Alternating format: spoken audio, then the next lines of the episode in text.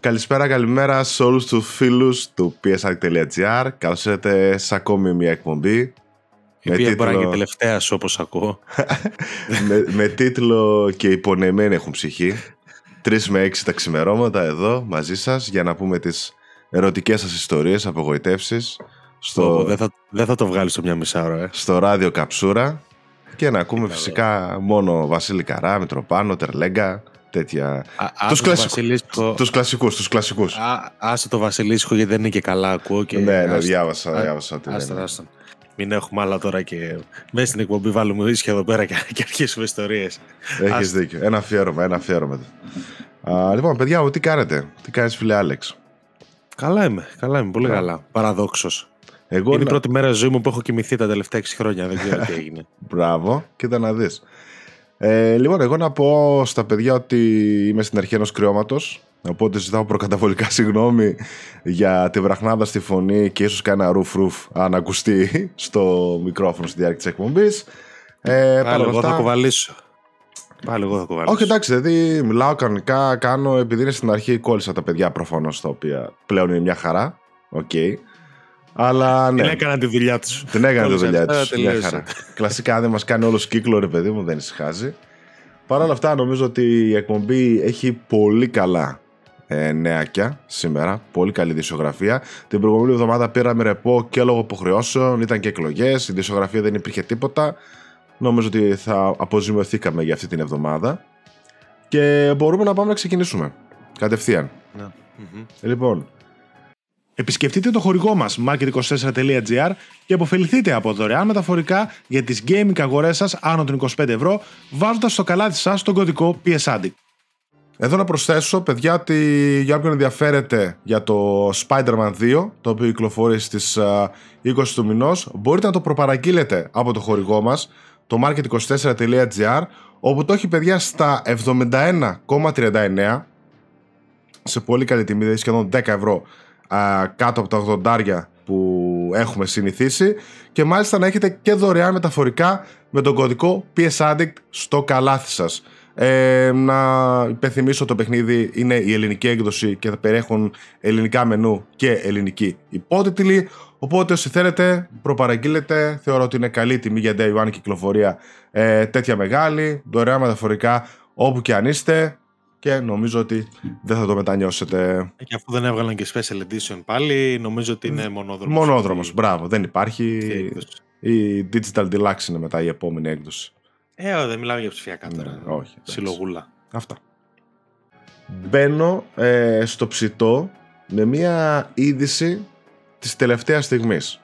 Να την πούμε κατευθείαν για να φεύγει, ρε παιδί μου. Για εμάς είναι της τελευταίας στιγμής. Τώρα ποιος ναι. θα προκύψει για εμάς. Μέχρι, μέχρι, να κυκλοφορήσει η εκπομπή, αλλά ναι, για εμά είναι. Για εμά, τώρα, τώρα που γράφουμε την, την εκπομπή εκ του πιεστηρίου, έχει δώσει και το πράσινο φως για την εξαγορά της Activision Blizzard King ε, και η CMA του Ηνωμένου Βασιλείου, οι regulators.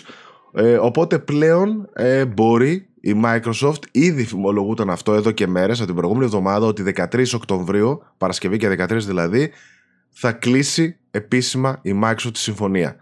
Βγήκε το πρωί ότι το UK έδωσε το πράσινο φως. Οπότε αναμένουμε μέσα στη μέρα, αν δεν βγει μέσα τώρα που μιλάμε στην εκπομπή, ε, να βγει και η Microsoft που ήδη έβγαλε κάποια memos στο προσωπικό της ε, κτλ.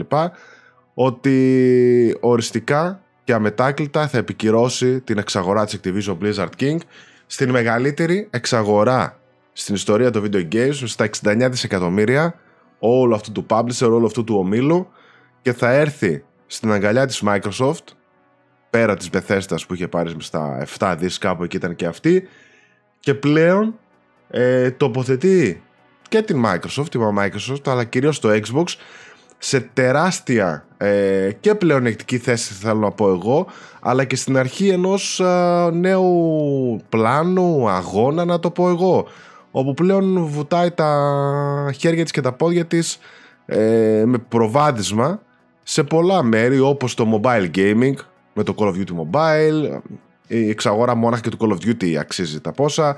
Στις κοσόλες, στο cloud streaming σε πολλά πολλά μέρη που ενδιαφέρεται. Ε, θα έχει τεράστιο ενδιαφέρον παιδιά να δούμε πώς θα εξελιχθεί όλο αυτό πόσο η Microsoft θα ε, θελήσει να εκμεταλλευτεί όλη αυτή την εξαγορά, πώς θα κινηθεί στο μέλλον, είτε μιλάμε για mobile, είτε μιλάμε για PC, είτε μιλάμε για τα παιχνίδια που θα κυκλοφορήσει, πού θα τα κυκλοφορήσει, πόσο, πώς, τι παιχνίδια θα κυκλοφορήσει, ο προσανατολισμός όλος και πώς θα κινηθεί. Ε, τεράστιο ενδιαφέρον σε συνδυασμό με τις διαρροές που είχαμε για κονσόλες, streaming στην επόμενη γενιά, σε συνδυασμό με cloud computing κτλ. Ε, αναμένεται μεγάλο ενδιαφέρον. Να τονίσω εδώ ότι αναμένω και με μεγάλο ενδιαφέρον και την κίνηση των υπολείπων και Sony και Nintendo θα πω εγώ γιατί ε, ο ανταγωνισμός μόνο καλό κάνει και καλά είναι να σφίξουν και λίγο αυτοί που πρέπει να σφίξουν. Ε, οπότε ναι, υπάρχει τεράστιο ενδιαφέρον από μένα για το πώς θα κινηθεί η βιομηχανία από εδώ και πέρα και τι θα γίνει με όλους τους και εμάς φυσικά που στην ουσία μας ενδιαφέρει τους gamers το τι θα παίξουμε και πώς θα εξελιχθεί όλο αυτό το χόμπι. Ναι. Ψυχρά βλέποντάς το, εγώ θα πω ότι χαίρομαι που τελειώνει επιτέλους αυτό το πράγμα. Βαρέθηκα να τα ακούω. Μπράβο, ναι, όντως. Ε, δηλαδή, εντάξει, okay, κούρασε πάρα πολύ και χωρίς λόγο, μάλλον. Ε, τώρα, αν θέλουμε να το δούμε πιο από δημοσιογραφική σκοπιά, δεν ξέρω πώς να το θέσω, ρε παιδί μου, ως, ξέρεις, πιο ρεαλιστικά, είναι μια εξαγορά η οποία θα έχει μακροπρόθεσμα και πολλά. θα φέρει μακροπρόθεσμες και πολλές αλλαγές ίσως είναι στη θέση να φέρει, δεν ξέρω αν θα τις φέρει όντως, ε, αλλαγές στη βιομηχανία και με το ποιον θα τοποθετήσει σε θέση ισχύως που μπορεί ξαφνικά το Xbox για πρώτη, να είναι η πρώτη γενιά η επόμενη η οποία θα ξεκινάει από θέση ισχύως. Ε, αν υπάρχει γενιά βέβαια γιατί εντάξει okay, τώρα πολλά λέγονται. Ναι, δεν ξέρω πλέον αν μπορούμε να μιλάμε για γενιές ξεκάθαρες. Ε, και γενικότερα ρε παιδί μου είναι, έχει πολύ ενδιαφέρον και τα ίδια τα franchise Activision πώς θα εξελιχθούν. Σίγουρα αυτό μας νοιάζει σε πρώτο βαθμό είναι, δηλαδή εμάς σαν gamers, να μην γίνουν αποκλειστικά όλα τα παιχνίδια ε, και να μην χάσουμε franchises τα οποία μας ενδιαφέρουν γιατί ε, ήδη της Bethesda κάποια είναι απώλειες mm. όπως είδαμε το Starfield ή όπως μπορούμε να δούμε το επόμενο Elder Scrolls έχουμε και αυτό το case by case του Phil το οποίο δεν ισχύει καν τα κάνει όλα αποκλειστικά όσο τον βολεύουν τέλος πάντων δεν μπορώ να μην το πω ε, παρόλα αυτά ναι, να δούμε λίγο πώς θα κινηθεί. Είπανε, είπανε ξεκάθαρα Activision δήλωσε ότι δεν θα βάλει τώρα σύντομα ε, το Modern Warfare 3 και το Diablo 4 στο Game Pass. Mm. Έκαναν ξεκάθαρη δήλωση τη βδομάδα μέσω Twitter. Ε, αλλά δουλεύουν λέει με τη Microsoft για να δούνε πώς θα φέρουν τα παιχνίδια του καταλόγου τους σε περισσότερους παίκτες ανά τον κόσμο. Κλασική δήλωση. Ε, εντάξει, όπως καταλαβαίνουμε θα αρχίσουν σιγά σιγά προφανώς δεν πλουτίζουν τον κατάλογο του Game Pass με τα παλιότερα Call of Duty, τα Μπράβο, παλιότερα ναι. Diablo και τσούκου τσούκου θα φτάσουν και σε σημερινά. Ε, ήδη okay. ήδη ναι. είχαν γίνει κάποιες αλλαγές οι οποίες ε, στο store νομίζω σε κάποια άλλα πραγματάκια που φαίνεται ότι η Activision προετοιμαζόταν για να βάλουν παλιότερα Call of Duty και τα λοιπά παιχνίδια ναι, στο Game Pass. Ναι, ναι, ναι. Οπότε μπορεί όντως μέσα στο 23, τέλη του 23, στο επόμενο δίμηνο, να μπουν κάποια παλιά παιχνίδια και νεότερα παιχνίδια να δούμε από το 24. Επίσης έχει μεγάλο ενδιαφέρον να δούμε αν θα ακολουθήσει και Activision Blizzard τι Day One κυκλοφορίες στο Game Pass, που φαντάζομαι ότι είναι 99,99% ε, ότι έτσι θα γίνει. Θεωρώ ότι θα είναι... Αν γίνει έτσι, εγώ θεωρώ ότι πλέον θα μιλάμε για μια τεράστια αύξηση στο Game Pass και γιατί δεν γίνεται να υποστηριχθεί ένα Call of Duty ε, σε μια υπηρεσία η οποία σου παίρνει 10 ευρώ το μήνα. 13 πόσα είναι, 16 πόσα έχουν πάει. Είναι... Νομίζω ότι εκεί είναι overkill. Εκτός αν πάμε πάλι με τη λογική του ότι εντάξει, η Microsoft είναι, δεν την πειράζει να έχει χασούρα, να φέρει τον κόσμο και μετά να τα αυξήσει οτιδήποτε. Είναι πολύ μεγάλα τα franchises Activision. Εγώ δεν θεωρώ ότι θα βλέπουμε τον. Ε, δεν θεωρώ ότι θα δούμε το επόμενο Call of Duty Day One στο Game Pass. Θεωρώ ότι θα βλέπουμε μικρότερες κυκλοφορίες. Για μένα το σημαντικότερο ρόλο είναι να μην κοπεί ιδίω προς το PlayStation και δεν εννοώ μόνο το Call of Duty, εννοώ και τα Spyro και τα Crash και τα Diablo και, και, και, και, και είναι πάρα πολλά τα παιχνίδια. Ε, είναι τεράστιος ο κατάλογος Activision. Όπως και της Bethesda είναι, είναι άλλωστε πολύ μεγάλος. Απλώς όχι τόσο εμπορικός. Ναι. Τέλος πάντων, εντάξει, θα έκλεινε έτσι με αυτόν τον τρόπο αργά γρήγορα. Δεν γινόταν αλλιώς. Έχει μπει και η Ubisoft στο παιχνίδι τώρα με το streaming που της το έδωσε η Microsoft. Να δούμε και εκεί τι ακριβώς θα παιχτεί, πού θα τα προσφέρει η Ubisoft, τι λόγο θα έχει η Ubisoft πάνω στο πού θα τα προσφέρει. Υπάρχουν αρκετές εκκρεμότητες. Αλλά τουλάχιστον έκλεισε και πάμε λίγο παρακάτω γιατί κούρασε πολύ φέτος όλη τη χρονιά εξαγορές, απολύσεις, εξαγορές, απολύσεις. Να τα αφήσουμε λίγο πίσω, ρε παιδί μου, και να παίξουν κάποιο παιχνίδι, ξέρω εγώ. Ναι, συμφωνώ. Ε, δεν έχουμε κάτι περισσότερο να πούμε. Πέρα από το Πάντως, το, το, μόνο τελευταίο είναι που, που ήθελα να πω βασικά επειδή θυμήθηκα τώρα, επειδή διαβάζω κάτι σχόλια. Ευτυχώς που η Activision, αυτό το έχω διαβάσει κατά λέξη. Ε, Ευτυχώς που η Activision πάει στη Microsoft, λέει γιατί η Microsoft ενδιαφέρεται για τον κόσμο, όχι σαν τη Sony. Εντάξει. Εντάξει, ναι, okay. ε, ανάλογα yeah. από ποιον στόμα θα ακούσεις. Οπότε... Ωραίο, το, ωραίο το παραμύθι, αλλά καμία δεν ενδιαφέρεται για κανέναν καταναλωτή. Αυτό ήθελα να ξεκαθαρίσω. Άλλοι λιγότερο, άλλοι περισσότερο. Δεν αγόρασε την Activision η Microsoft για να τα δίνει σε μένα τζάμπα επειδή δεν έχω να φάω. Όχι εγώ, λέμε τώρα. Mm-hmm. Ε, τα αγόρασε για να τις φέρουν έσοδα. Ναι, δεν προφανώς. υπάρχει αυτό που νοιάζεται για τον gamer. Αυτό να αστείο. Το να σέβεται λίγο παραπάνω το κοινό της από κάποιον άλλον υπάρχει μεταξύ των εταιριών. Το να τα κάνει για τον gamer ούτε καν. Δεν μπορώ να τα ακούω αυτά τα πράγματα. Εντάξει, ε, okay, Μπέτα έπαιξες Modern Warfare 3. Όχι καθόλου. Δεν, ξέρεις τι, δεν έχω παίξει και το 2, οπότε τι να πάω να κάνω στο 3 εγώ τώρα. Ναι, OK. Okay, δεν θα, ναι, δηλαδή θα το πάρω, δεν θα το παίξω. Άσε που νιώθω ότι το έχω παίξει ήδη. Νομίζω ότι αν δεν αλλάξει η γενιά το Call of Duty θα παίζουμε ένα πολύ όμοιο παιχνίδι για πολλά χρόνια ακόμα. Mm, ναι.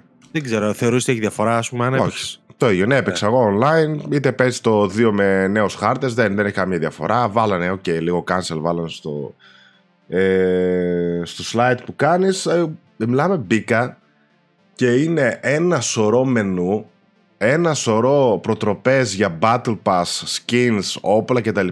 Μιλάμε, ξέρεις τι χαμός γίνεται.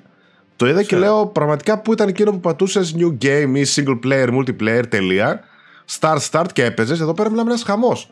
Παιχνίδια, εκείνο, mods, uh, μπες στο Battle Pass, διαφημίσεις συνέχεια, τι θα πάρεις. Ε, διάφορους χαρακτήρες από ό,τι να είναι ξέρω εγώ collaborations ας πούμε και αυτά είχαν τον spawn και τέτοια ναι ναι είναι μιλάμε πολύ έτσι αν δεν χρειαστεί να καλύψω κάποιο Call of Duty εισαγωγικά για το site ε, δεν νομίζω ότι θα ξαναγοράσω Call of Duty πάνω από ένα 15 ευρώ οτιδήποτε για να παίζω μόνο το campaign. Δεν μπορώ να, δεν μπορώ να ακολουθώ αυτό το συρφετό, δεν μπορώ να τον ακολουθώ. Γι' αυτό είναι καλό, άμα μπαίνω στο Game Pass, θα μπαίνεις εκεί πέρα, θα το παίζεις ας πούμε με 10 ευρώ, γεια σας.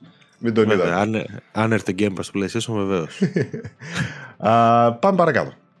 Τότε. Τα αφήνουμε πίσω και θα έχει μεγάλο ενδιαφέρον να παρακολουθούμε. Με το που χάθηκε ο αετός μας, ο σταυραετό μας, ο Τζιμ πίσω από την πλάτη. Κατέρευσαν όλα. Κατέρευσαν δεν περίμεναν. Δεν κρύωσε ακόμα. Δεν, δεν, δεν κρύωσε το πτώμα ακόμα. Δεν ζεστός είναι. Η καρέκλα του ζεστήνει ακόμα. Δεν έχει καθίσει άλλος. Και, και κλείνουν. Αυτός κρατούσε θερμοπύλες τελικά. Τώρα που λες που κρατούσε θερμοπύλες Επιτέλους ορίστε σας έφερε το νέο PlayStation 5 μοντέλο Σε εισαγωγικά το Slim που ξέρουμε όλοι Το οποίο ποτέ ε, καμία Sony δεν ονόμασε ε, Slim ε, κανένα PlayStation. Απλά το λέει ο κόσμος μόνιμα έτσι Από το PlayStation 1 και μετά Ποτέ δεν το ονόμασε ε, Slim τα μοντέλα της. Εξ αρχής να ξεκαθαρίσουμε κάτι. Είναι ίδιες κονσόλες σε δύναμη. Δεν απευθύνονται, γιατί τώρα πολύ κόσμο το ρωτάει, δεν απευθύνονται σε κάποιον που έχει ήδη το PS5. Ναι. Απευθύνονται σε κόσμο που δεν το έχει πάρει. Και είναι μια κονσόλα που θα αντικαταστήσει εν τέλει την υπάρχουσα. Όταν εξαντληθούν τα αποθέματα, θα υπάρχει μόνο το Slim στα ράφια. Δεν ε, θα υπάρχουν ταυτόχρονα στην αγορά, δεν προσφέρει παραπάνω πράγματα εκτός από ελάχιστα μικρό Twix δεξιά-αριστερά που θα τα πούμε. Είναι η ίδια κονσόλα και δεν αφορά εσένα που έχεις πάρει PS5 το 2020. Ναι. Αυτό δηλαδή να είμαστε ξεκάθαροι γιατί πολλοί μπερδεύτηκαν και είπαν ότι α, βγάζεις μια κονσόλα. Ναι, αυτό είναι το concept. Βγάζεις μια κονσόλα. Δηλαδή το λένε και οι ίδιοι. Απλώς γλιτώνεις ένα 30% ας πούμε, που λένε μεγέθους, το οποίο είναι ήδη τεράστιο και είναι πολύ γενναία η μείωση mm-hmm. μεγέθους όπως την είδαμε σε φωτογραφίες. Καλή, εντάξει, δεν θα το πω γενναία να πεις ότι το αφήσαν στο 1 τρίτο, αλλά ναι, ήταν καλή το να αφαιρέσεις το 1 τρίτο. 30, ε, ναι. Αφαιρέσεις το 1 τρίτο, δεν είναι λίγο. Okay. Ναι. Ε, εγώ θα ξεκινήσω σαν και σένα να πω ότι γιατί πολλά παιδιά ρωτάνε στα σχόλια ε, και εμάς και στο facebook group μας που έχουμε ε, για μένα 100% δεν υπάρχει κανένας λόγος κάποιος που έχει PlayStation 5 αυτή τη στιγμή να πάει να αγοράσει το καινούριο μοντέλο. Μα κανένας. Το PlayStation 5 παιδιά το αρχικό μοντέλο ε, αποδείχθηκε ε, πώς να το πω, αξιόπιστο και σε θέματα θερμοκρασίας και σε θέματα θορύβου κτλ. Οπότε και τις βελτιώσεις αυτές που θα φέρει το νέο μοντέλο δεν αξίζει κάποιος να σκοτώσει ας πούμε το δικό του PlayStation το αρχικό για να πάει να πάρει με την ίδια τιμή full price το καινούργιο μοντέλο. Ξεκάθαρα. Έτσι. Ναι. Εκτός αν θέλει να κάνει αλλαγή, κρατάω μια τέτοια μικρή ε, της 100 το στείλω ότι είχα το ψηφιακό μοντέλο και ξαφνικά θέλω να πάω στο καινούριο ψηφιακό ή στο καινούριο μοντέλο για να έχω το disk drive να έχω αυτή την επιλογή στο μέλλον. Μονάχα εκεί κρατάω ένα αστερίσκο. Γιατί, για να πάμε να μπούμε λίγο το μοντέλο. Θα διαβάσω την για να το σχολιάσουμε. Ανακοινώθηκε φυσικά το καινούργιο μοντέλο του PlayStation 5 Slim, εμείς θα το λέμε για χαριτολογώντας ε, το οποίο αυτό που το κάνει να ξεχωρίζει είναι ότι θα έχει αποσπόμενο Ultra HD Blu-ray Disc Drive. Θα πωλείται δηλαδή σε δύο παραλλαγές, είτε μία θα είναι η digital έκδοσή του, η οποία είναι πολύ όμορφη, συμμετρική κτλ. Ή το άλλο που φαίνεται σαν έγκυο και αυτό, με το αποσπόμενο Disc Drive μαζί. Προσέξτε, η έκδοση αυτή που θα έχει το Disc Drive πάλι είναι αποσπόμενο το Disc Drive. Οπότε είναι ένα μοντέλο, απλά το ένα σου δίνει και το disk drive μαζί. Είναι αποσπόμενο, δεν είναι ένα. Θα υπάρχει φυσικά δυνατότητα για όποιον θέλει μετέπειτα με 120 ευρώ να αγοράσει μόνο του το disk drive. Για κάποιος που έχει το καινούριο digital PlayStation 5 μετέπειτα παρακάτω με 120 ευρώ να αγοράσει το disk drive και να μπορεί να παίζει τα μεταχειρισμένα του ή τα φυσικά, τις φυσικές κόπιες που έχει. Δυστυχώς, κατά 99,9% ή μάλλον σίγουρος είμαι, το παρόν digital μοντέλο δεν θα είναι συμβατό ναι. με το disk drive που κυκλοφορεί. Έτσι είναι, έτσι είναι. Δηλαδή, μονάχα σε αυτούς δίνω λόγο κάποιος να θέλει να αλλάξει ε, να πάει στο Slim. Ότι έχει το τωρινό digital να πάει στο, στο καινούριο μοντέλο για αυτό το λόγο. Πώς είναι να πήραν digital για το μετάνιωσαν, δεν ξέρω. Αν υπάρχει κανένα yeah. θέμα στα σχόλια, το έχω περιέργεια γιατί ε, θεωρώ ότι είναι μια, μια απόφαση που γίνεται μετά από πολλή σκέψη, ρε παιδί μου, και βάζοντας τα κάτω. Ναι. Οπότε μου κάνει εντύπωση τα τρία χρόνια μέσα στη γενιά να, ε, να αλλάξει κάποιος άποψη. Εγώ έχω δύο παρατηρήσεις γι' αυτό, για το ποιοι αγοράσαν digital. Πρώτον, ότι ήταν πολύ μικρότερο το ποσοστό ε, της Microsoft, της uh, Sony, σε σχέση με τη Microsoft θα το πω, στο πόσες κονσόλες έβγαζε, δηλαδή ήταν το στυλ, ε, και στο πόσες πωλούνταν επίσης, ήταν το στυλ 80 με 20. 100 physical εναντίον digital. Δηλαδή και οι κονσόλες που έβγαζε η Sony ήταν πολύ λιγότερες σε digital. Ναι, Ενώ η Microsoft ήταν 50-50. Έτσι, έβγαζε πολύ περισσότερα S ας πούμε και πουλούσαν 50-50. Στην αρχή μεγαλύτερο ποσοστό τελικά έφτασε 50-50 να είναι. Και η δεύτερη μου παρατήρηση στο ψηφιακό ότι το πήραν όσοι δεν έβρισκαν τ' άλλο, ίσως, δεν ξέρω. Όχι. Ότι όσοι το πήραν day one, 400 ευρώ τότε που έκανε, έτσι, όχι με την αύξηση που πήραμε μετά από τη σχολιάσουμε σε λίγο, θεωρώ ότι ήταν η πιο value for money, εν τέλει, εκεί καταλήγω, η πιο value for money αγορά που θα μπορούσε να κάνει κάποιος. Εξαιρώ το αν κάποιος καίγεται να έχει σε φυσική έκδοση τα παιχνίδια του ή σαν και εμένα έχει συλλογή κτλ. Το βγάζω εκτός. Αλλά σαν κονσόλα με τις δυνατότητές της, νέας γενιάς κονσόλα με τις δυνατότητες του PlayStation 5 στα 4 εκατοστάρικα, όποιος το πήρε τότε, έκανε εξαιρετική αγορά. Τώρα κάνει 350 το S με το 1 TB που πουλάνε. Έτσι, και yeah. Ναι. τώρα θα το βγάλω κάνα μπάντλο, ας πούμε, το δίνω 3 εκατοστάρικα και 3 εκατοστάρικα να έκανε. Πάλι με 100 ευρώ η διαφορά δύναμης κτλ. ήταν πολύ value for money. Όσοι προλάβανε βέβαια και την αύξηση τιμής, γιατί μετά έγινε 4,50 και 5,50 οι κονσόλες. Η οποία ε, το νέο μοντέλο θα είναι 30% πιο αθόρυβο, ε, 18% το digital και 24% το standard πιο ελαφριά. Έτσι. 30% πιο μικρά, συγγνώμη, πιο αθόρυβα γενικότερα και πιο ελαφριά. Η βάση που θα υπάρχει μέσα είναι μία και μάλιστα ένα ποδαράκι φαίνεται. Τώρα φαντάζομαι θα έχει δύο ποδαράκια εκεί πίσω. Η οποία θα είναι όμως ε, μόνο για τοποθέτηση οριζόντια του PlayStation 5. Η βάση για να τοποθετείτε κάθετα θα πωλείται χωριστά στα 30 ευρώ. Και θα παίρνει φυσικά σε όλα τα μοντέλα. Αυτό τι σου δείχνει ότι λογικά θεωρούν ότι αυτή η κονσόλα ότι έχει περισσότερο νόημα. Δηλαδή, είναι ξεκάθαρο ότι για την πρώτη κονσόλα έχει περισσότερο νόημα να την έχεις κάθετα. Με αυτή τη βάση για μένα τουλάχιστον. Τώρα, θεωρείς ότι για αυτούς, λόγω του μειωμένου μεγέθους, έχει περισσότερο νόημα να την έχεις οριζόντια; Κοίτα, για, να την, για να την προτείνουν οριζόντια βάση, να, προτείνουν, να βάζουν μέσα τα ποδαράκια τέλος πάντων, προφανώς πάνε και οριζόντια. Βέβαια η κονσόλα λειτουργεί κανονικά και κάθετα χωρίς τη βάση. Έτσι. Ναι. Να το πούμε αυτό. Δεν, δεν τη χρειάζεται. Δεν τη χρειάζεται. Ναι. Δεν ξέρω αν, λειτουργεί, αν δημιουργεί κάποιο πρόβλημα, αλλά δεν τη χρειάζεται για να σταθεί.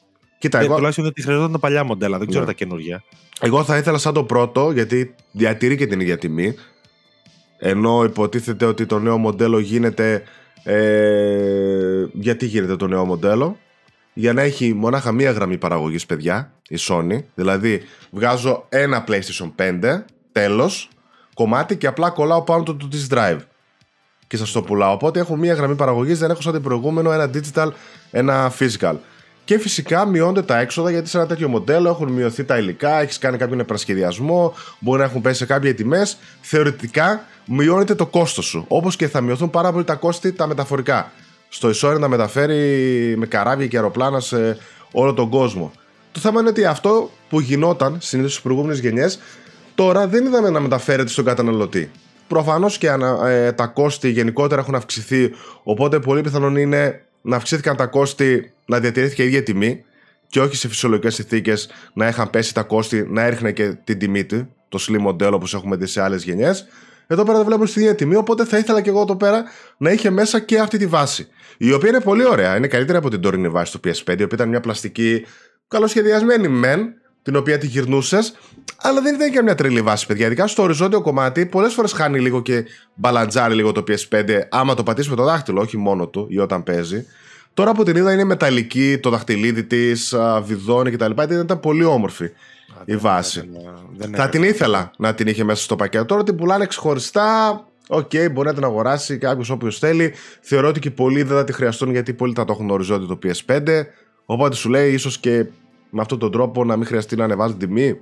Λέω τώρα, άμα πια ήταν τόσο ακριβό και δεν μπορούσαν. Τόσο πολύ ανέβηκαν τα κόστη και δεν μπορούν πια να διατηρήσουν ούτε καν την τιμή. Τι να πω, θα την ήθελα μέσα. Καλά, έβγαζε νόημα να είναι έτσι κι αλλιώς. Ναι. Τώρα σου λέω απλά, απλά για κάποιο λόγο το προωθούν ως οριζόντιο πλέον, υποθέτω εγώ, με αυτά που ναι. δίνουν. Ή, ή πλέον θεωρούν δεν έχει κανένα νόημα να το έχουν σε κάθε τη φάση. Δεν ξέρω. Τέλος πάντων, OK, okay, OK. Okay. Ό,τι είναι τώρα. Ε, Κακώς όντως δεν είναι μέσα. Είναι λίγο ναι. κίνηση α, περίεργη αυτή, αμφισβητήσιμη. Περίεργη, ναι, ρε παιδί μου, εντάξει, σίγουρα. Οκ, okay, οκ. Okay. Δεν ξέρω αν αυτό το Α και το Μέγα. Αλλά ναι, για κάποιον που δεν έχει ακόμα και θέλει να το πάρει mm-hmm. και να το βάλει κάθετο, δεν θα μας χαλούσε να είναι μέσα. Τέλος πάντων.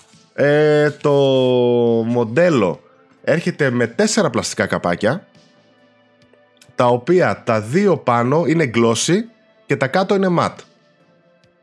Και θυμίζει, θυμίζει το OG PS4. Θυμάσαι πώς ήταν ναι, από ναι, πάνω; Ναι, το καπάκι που άνοιγες για να βγάλεις το σκληρό ήταν glossy και είχαν βγάλει και καπάκια με άλλα χρώματα. Είχα εγώ κάποια στιγμή έτσι, ένα λευκό PS4 με γαλάζιο καπάκι. Ε, και μετά το επόμενο μοντέλο που κάνανε, το οποίο δεν ήταν το Slim, απλά ένα, ένα revision που κάνανε, το είχαν κάνει matte και εκείνο. Ε, τι άλλο προσπαθώ να θυμηθώ; Θα δέχεται κανονικά SSD, εξωτερικούς. Εξωτερικούς, συγγνώμη. Τέλος πάντων, από το third party, από το εμπόριο για να το βάλετε μέσα στην κονσόλα κανονικά όπως είναι τα τωρινά. Δεν αλλάζει κάτι. Δεν αλλάζει κάτι στις επιδόσεις. Να μην μπερδευτεί πολλοί κόσμος. Μπορεί να είναι αθόρυβο. Ναι. το ίδιο. Ένα tear down θα έχει πολύ μεγάλο ενδιαφέρον να δούμε μέσα. Γιατί. Ε, α, μπράβο, πολύ σημαντικό αυτό που είπες. Αποθηκευτικό χώρο 1 TB αντί για τα 825 που έχει τώρα και μπροστά έχει δύο USB-C θύρες συν USB-A που έχει ενώ τώρα έχει μία C μπροστά και μία A αυτό γίνεται γιατί μπορείς να βάζεις και το PSVR και τα λοιπά ταυτόχρονα μαζί με κάποια άλλα που μπορεί να έχεις να φορτίζεις ένα χειριστήριο ή κάποιο άλλο περιφερειακό τα ακουστικά σου και τέτοια Κάποιο άλλο συν δεν έχει νομίζω. Ο χώρος είναι σημαντικό. Δύο Τα USB, ναι, ναι. Αυτά που είπα, νομίζω ότι κάτι άλλο δεν αλλάζει. Είναι και υποθηκευτικό είναι. Και απλά προφανώς έχει και μια εργονομία παραπάνω την οποία ναι. δεν, λίγο, δεν, ναι, δεν αλλάζει κάτι. Λίγο έτσι εξισορροπείται και το ότι δεν έπεσε η τιμή, θεωρώ. Δηλαδή σου δίνει ένα χώρο παραπάνω. Σκέψω ότι σου και το λειτουργικό ήταν 660 αυτά που μπορούσε να ναι. χρησιμοποιήσει στην ουσία στο PS5 το G. Τώρα θα χρησιμοποιήσει παραπάνω. Σημαντικό αυτό λίγο ας πούμε εξισορροπεί το ότι δεν είχε πτώση τιμής και παραμένει στα ίδια. Νομίζω δεν θα αργήσει πολύ η πτώση τιμής. Δηλαδή αυτό το πεντάρικο θεωρώ θα φαγωθεί αργά ή γρήγορα όταν σταθεροποιηθεί λίγο η καινούρια κονσόλα στα ράφια και δεν περίμενα και να τη ρίξουν γιατί δεν βλέπουμε να πέφτουν οι κονσόλες αυτή τη στιγμή, ίσα βλέπουμε να ανεβαίνουν κιόλας. Ναι. Δεν βλέπεις πτώσεις. Αυτό Καθόλου. ισχύει ε, και καλά και μου το, το είπες γιατί είδαμε το Switch το οποίο παιδιά αυτή τη στιγμή είναι ένα βήμα πριν αλλάξει γενιά να πάει στο Switch 2 ή όπως θα λέγεται και παιδιά δεν είχε ποτέ πτώση τιμής ποτέ πτώση τιμής είχε μόνο bundles Μπορεί να δίνανε το Mario Kart δώρο, ξέρω εγώ, ή να βγάζανε special consoles κτλ.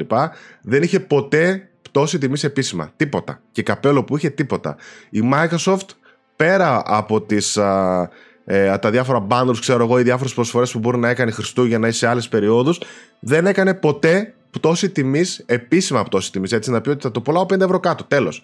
Οι αρχικές τους τιμές είναι οι ίδιες. Ναι, Συν ήταν το ότι μόνο αυξήθηκε. Στη Λιανική σε φάση 30 Ναι. ευρώ κάτω το S, το οποίο ήταν περίοδος προσφορών. Δεν, Ναι. δεν είναι επίσημη Οπότε, πτώση για την κονσόλα. οπότε βλέπουμε και εδώ και την και αύξηση βγάζει και που είχαμε. ακριβότερο. Και η Ναι. Nintendo έβγαλε ακριβότερο μοντέλο και η Microsoft βγάζει ακριβότερο μοντέλο. Δηλαδή ε, πάνε προς τα πάνω, δεν κοιτάνε προς τα κάτω. Όχι, δεν όχι, πάνε να βγάλουν κανένας. κάτι πιο φθηνό, πάνε να βγάλουν κάτι πιο ακριβό. Εντάξει, βγήκε το Switch Lite βέβαια. Οκ. Κανένας δεν Αλλά κοιτάει μέχρι εκεί. προς τα κάτω. Δυστυχώς κάποτε αυτό περίμενε ο κόσμος να βγει το slim μοντέλο για να το πάρει 100 ευρώ φτηνότερα. Ναι. Δεν νομίζω κάτι. Το μόνο εισαγωγικά καλό που λέει τέλος πάντων ο νόμος της αγοράς είναι ότι όταν έχεις μια τέτοια τιμή, τέλος πάντων που δεν την έχεις αλλάξει και παραμένει έτσι υψηλή 5,50 που θα είναι, να πούμε 5,50 και 4,50. Οι τιμές ίδιες στην Ευρώπη, ενώ στην Αμερική τους δεν πάθανε κοκομπλόκο γιατί εκεί πέρα ανεβάσανε το digital. Τώρα ανέβηκε, ναι. Ναι, το πήγαν στα 4,50. Το οποίο εντωμεταξύ, αν είδες, εδώ πέρα σε εμάς έχει και τώρα μια διαφορά 100 ευρώ τα δύο μοντέλα, έτσι. Στην Αμερική η Ναι. διαφορά είναι 50 δολάρια. Γιατί το απλό έμεινε 5. Ναι. Στο, το... Ναι, Οκ. το απλό είναι 5 και αυτό το έχουμε και εδώ πέρα. Σου να δω τις Αμερικάνικες 500 δολάρια και 450 το digital. Δηλαδή για 5 δολάρια είναι μικρή διαφορά κάποιος να πάει στο digital. Ενώ Ούτε θεωρητικά, καν το σκέφτεσαι. Ενώ θεωρητικά το καινούριο μοντέλο και πρώτα θα κυκλοφορήσει στην Αμερική και λένε γενικότερα ότι είναι σχεδιασμένο για την Αμερικανική αγορά. Παρά τόσο για την παγκόσμια. Οκ. Τέλος πάντων, μια τέτοια τιμή σε εμάς τουλάχιστον που έμεινε αναλλοίωτη, το καλό είναι, παιδιά, ότι ε, δίνει περισσότερο περιθώριο για πτώσεις σε προσφορές, bundles, ε, γιορτές κτλ. Το οποίο είδαμε και τώρα Ναι. τελευταία ε, κάθε μέρα το PS5 να είναι σε προσφορά. Έτσι, προφανώς θέλουν να σπρώξουν και το stock για να εκλείψει και να έρθει το καινούριο μοντέλο που θα το αντικαταστήσει. Η ημερομηνία έχουμε Νοέμβριο, όπου θα ξεκινήσουν σε κάποιες χώρες και στην Αμερική και σιγά σιγά θα επεκτείνεται παντού ε, για να αντικαταστήσει το PS5 εξ Εγώ ολοκλήρου. ως κάτοχος PS5, το μόνο που ζηλεύω λίγο είναι τα 200 GB παραπάνω αποθηκευτικό χώρο. Κατά τα άλλα, ούτε το μέγεθος με ενοχλεί εκεί που το έχω, δεν το μετακινώ. Ούτε η δεύτερη θύρα USB. ες, Δεν με ενοχλούν όλα αυτά. Ε, Εντάξει, τα 200 GB θα ήταν πολύ ε, φρόζεκτα για μένα. Ε, κατά Θα τα άλλα, ήταν, αυτό που λέμε. αλλά ξέρεις τι, το 1 τεραμπάιτ ας πούμε αν πάρεις είναι κάτω από 100 ευρώ. Μπορείς με 80-90 ευρώ να πάρεις ένα SSD, να το κουμπώσεις και να έχεις... Ναι, όχι ούτως ή άλλως για δύο μεγάλα παιχνίδια μιλάμε. Μπορεί και Ναι. για ένα, δεν λέμε για. Δεν είναι διαφορά που αλλάζει τα δεδομένα. Αλλά αυτό, δηλαδή θέλω να σου πω ότι οι κάτοχοι PS5 ήδη δεν έχουμε κανένα λόγο να το γλυκοκοιτάμε εκείνο. Ναι, όχι, όχι, όχι. Άσε που για μένα, και νομίζω θα συμφωνήσουν πολλά παιδιά, ε, έχω ένα χρυσό κανόνα ο οποίος κάθε φορά επιβεβαιώνεται ότι πάντα, μα πάντα, το πρώτο PlayStation μοντέλο που βγάζει η Sony είναι το καλύτερο. Σε ποιότητα υλικών, σε premium αίσθηση, σε κατασκευή, σε τα λοιπά, πάντα είναι το καλύτερο με αστερίσκο το PlayStation 3 το οποίο είχε το πρόβλημα με το G-Load. Με το Yellow Light of Death, έτσι. Που μονάχα εκεί είχε το θέμα που υπερθερμενόταν και έκανε. Ναι. Αλλά ακόμα και εκεί το OG μοντέλο το PlayStation 3 που βγάλανε το θυμάσαι; Πού είναι το; Ε, είναι κλάση ανώτερο, ναι, το έχω Πού εδώ. το έχω. Α, το έχω εδώ πέρα απέναντι, δεν φαίνεται. Premium, φινίρισμα, κατασκευή, βαρύ, USB θύρες, ε, memory card reader, ε, όλα, όλα τα πάντα. Μέσα έχει Ήταν hardware, εξαιρετικό. ε, το αμερικάνικο να διαβάζει τα PlayStation 2, PlayStation 1 παιχνίδια. Μετά κάνανε software emulator, ε, χίλια δυο. Πάντα μα πάντα το PlayStation 1, το 2, όλα ήταν πολύ πιο premium κατασκευές και στο 4 επίσης το ίδιο ίσχυε και στο 5 νομίζω ότι ισχύει το ίδιο. Δηλαδή θα το δούμε το Slim, το δούμε και από κοντά, αλλά θεωρώ ότι και στα υλικά του και στα πλαστικά του θα είναι ένα κλικ πιο κάτω. Όπως ήταν και το PS4 Slim. Στα πλαστικά του και στην αίσθηση όταν βγήκε. Ε, αυτά. Νομίζω να το δούμε. Θεωρώ ότι. Ελπίζω τουλάχιστον ότι και η Sony ίσως να μας στείλει κάποιο ε, και δουν τα μοντέλα τους να το δείξουμε στα παιδιά όταν έρθει η ώρα. Κάτι παραπάνω δεν νομίζω ότι μπορούμε να σχολιάσουμε. Δεν υπάρχει λόγος. Πάμε PS Plus; Για πάμε. Για πάμε PS Plus. Ανακοινώθηκαν επίσημα τα PS Plus Extra και Premium παιχνίδια Οκτωβρίου. 17 του μήνα θα γίνουν διαθέσιμα και στο PS Plus Extra έχουμε παιδιά. Το Gotham Knights, Disco Elysium The Final Cut, Dark Pictures Anthology House of Ashes, Alien Isolation, Dead Island Definitive Edition, Outlast 2, Elite Dangerous, Far Changing Tides, Gun Crave Gore, Eldest Souls, Rocky. Και για το PS Plus Premium έχουμε το Tekken 6, Soul Calibur Broken Destiny, Ape Escape Academy και IQ Final. Και θα πούμε μετά φυσικά και την έξτρα προσθήκη που μπήκε. Ναι. Ε, για μένα έχοντας την τύχη να έχω παίξει 2, 4, 6, 7 από τα 11 του έξτρα θεωρώ ότι είναι πολύ τιμίος μήνας και πάλι έχουμε τον αστερίσκο του ότι πολλά από τα παιχνίδια τα κάτω τύπου Outlast 2, Alien Isolation κτλ. τα έχει δώσει και στο Essential πριν χρονια Πολλά. Βασικά μόνο αυτά τα δύο είναι τώρα που το σκέφτομαι. Αλλά OK, okay, δεν μας πειράζει αυτό. Πολύ ωραία παιχνίδια βλέπω. Τα περισσότερα τα έχω γράψει και review για το site. Ε, τι να σου πω. Το, για μένα, σας παρακαλώ, κάντε μου τη χάρη πηγαίνετε δοκιμάστε το Disco Elysium. Ε, τζάμπα είναι, δεν χάνετε κάτι. Δώστε μια ώρα και αν δεν σας αρέσει, που δεν θα αρέσει πολύ κόσμο, πάει στο διάολο. Αλλά για μένα, παιδιά, είναι στα κορυφαία παιχνίδια που έχω παίξει ζωή μου. Ε, οπότε δείτε το λίγο και εάν δεν, δεν. OK, okay, κατανοητό. Τώρα τα υπόλοιπα πολύ ευχάριστα. Alien Isolation για μένα είναι αριστούργημα. Το Outlast 2 είναι πολύ καλό και ίσως λίγο υποτιμημένο σχέση με το πρώτο. Αν και το πρώτο ήταν καλύτερο. Το Far και το Röki είναι πολύ ωραία indies. Το Gotham Knights, εντάξει. OK, okay, okay. Θα περάσει κόσμος καλά. Είναι και τζάμπα, μια χαρά. δεν έχω θέμα. Καλός μήνας. Ε, λιγότερα τα παιχνίδια από ό,τι συνήθως. Ε, αλλά καλός μήνας. Δηλαδή θεωρώ ότι θα, βρει, θα βρουν το κοινό τους. Εντάξει, δεν έχω. Νομίζω ότι είμαι ικανοποιημένος με αυτό το μήνα. Και, κοίταξε, για μένα λόγω δυσκολίζομαι είναι φανταστικός. Απλά δεν θέλω να είμαι τέτοιο mm. ε, ε, προβοκάτορας. Είδα, είδα και μια λίστα. Το PC Gamer ήταν.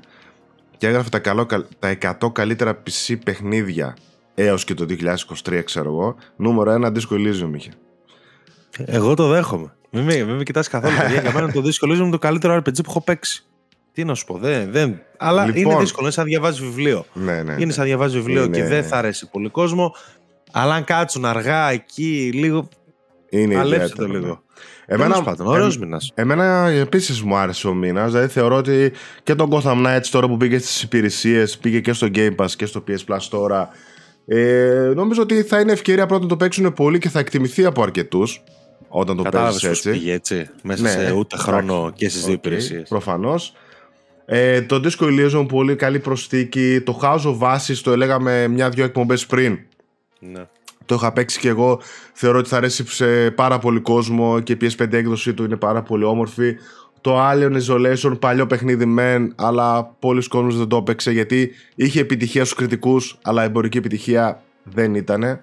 Alien Isolation είναι αριστούργημα. Ευτυχώς έχει πάρει ένα cult following mm. ωραίο και πολλοί ζητάνε δεύτερο παιχνίδι, αλλά κάθονται κάνουν άλλα εκεί πέρα. Mm. Dead Island, Outlast 2 για το Halloween είναι πολύ καλό. Elite Dangerous είναι πολύ καλό παιχνίδι, αν και δύσκολο έτσι λίγο εξομοίωση στο διάστημα. Και το, το, Far, το Fa, το Röki είναι πολύ καλά indies. Το Gungrave, OK, okay, βγήκε τελικά πολύ μετριότητα. Το Gungrave, ναι, ναι.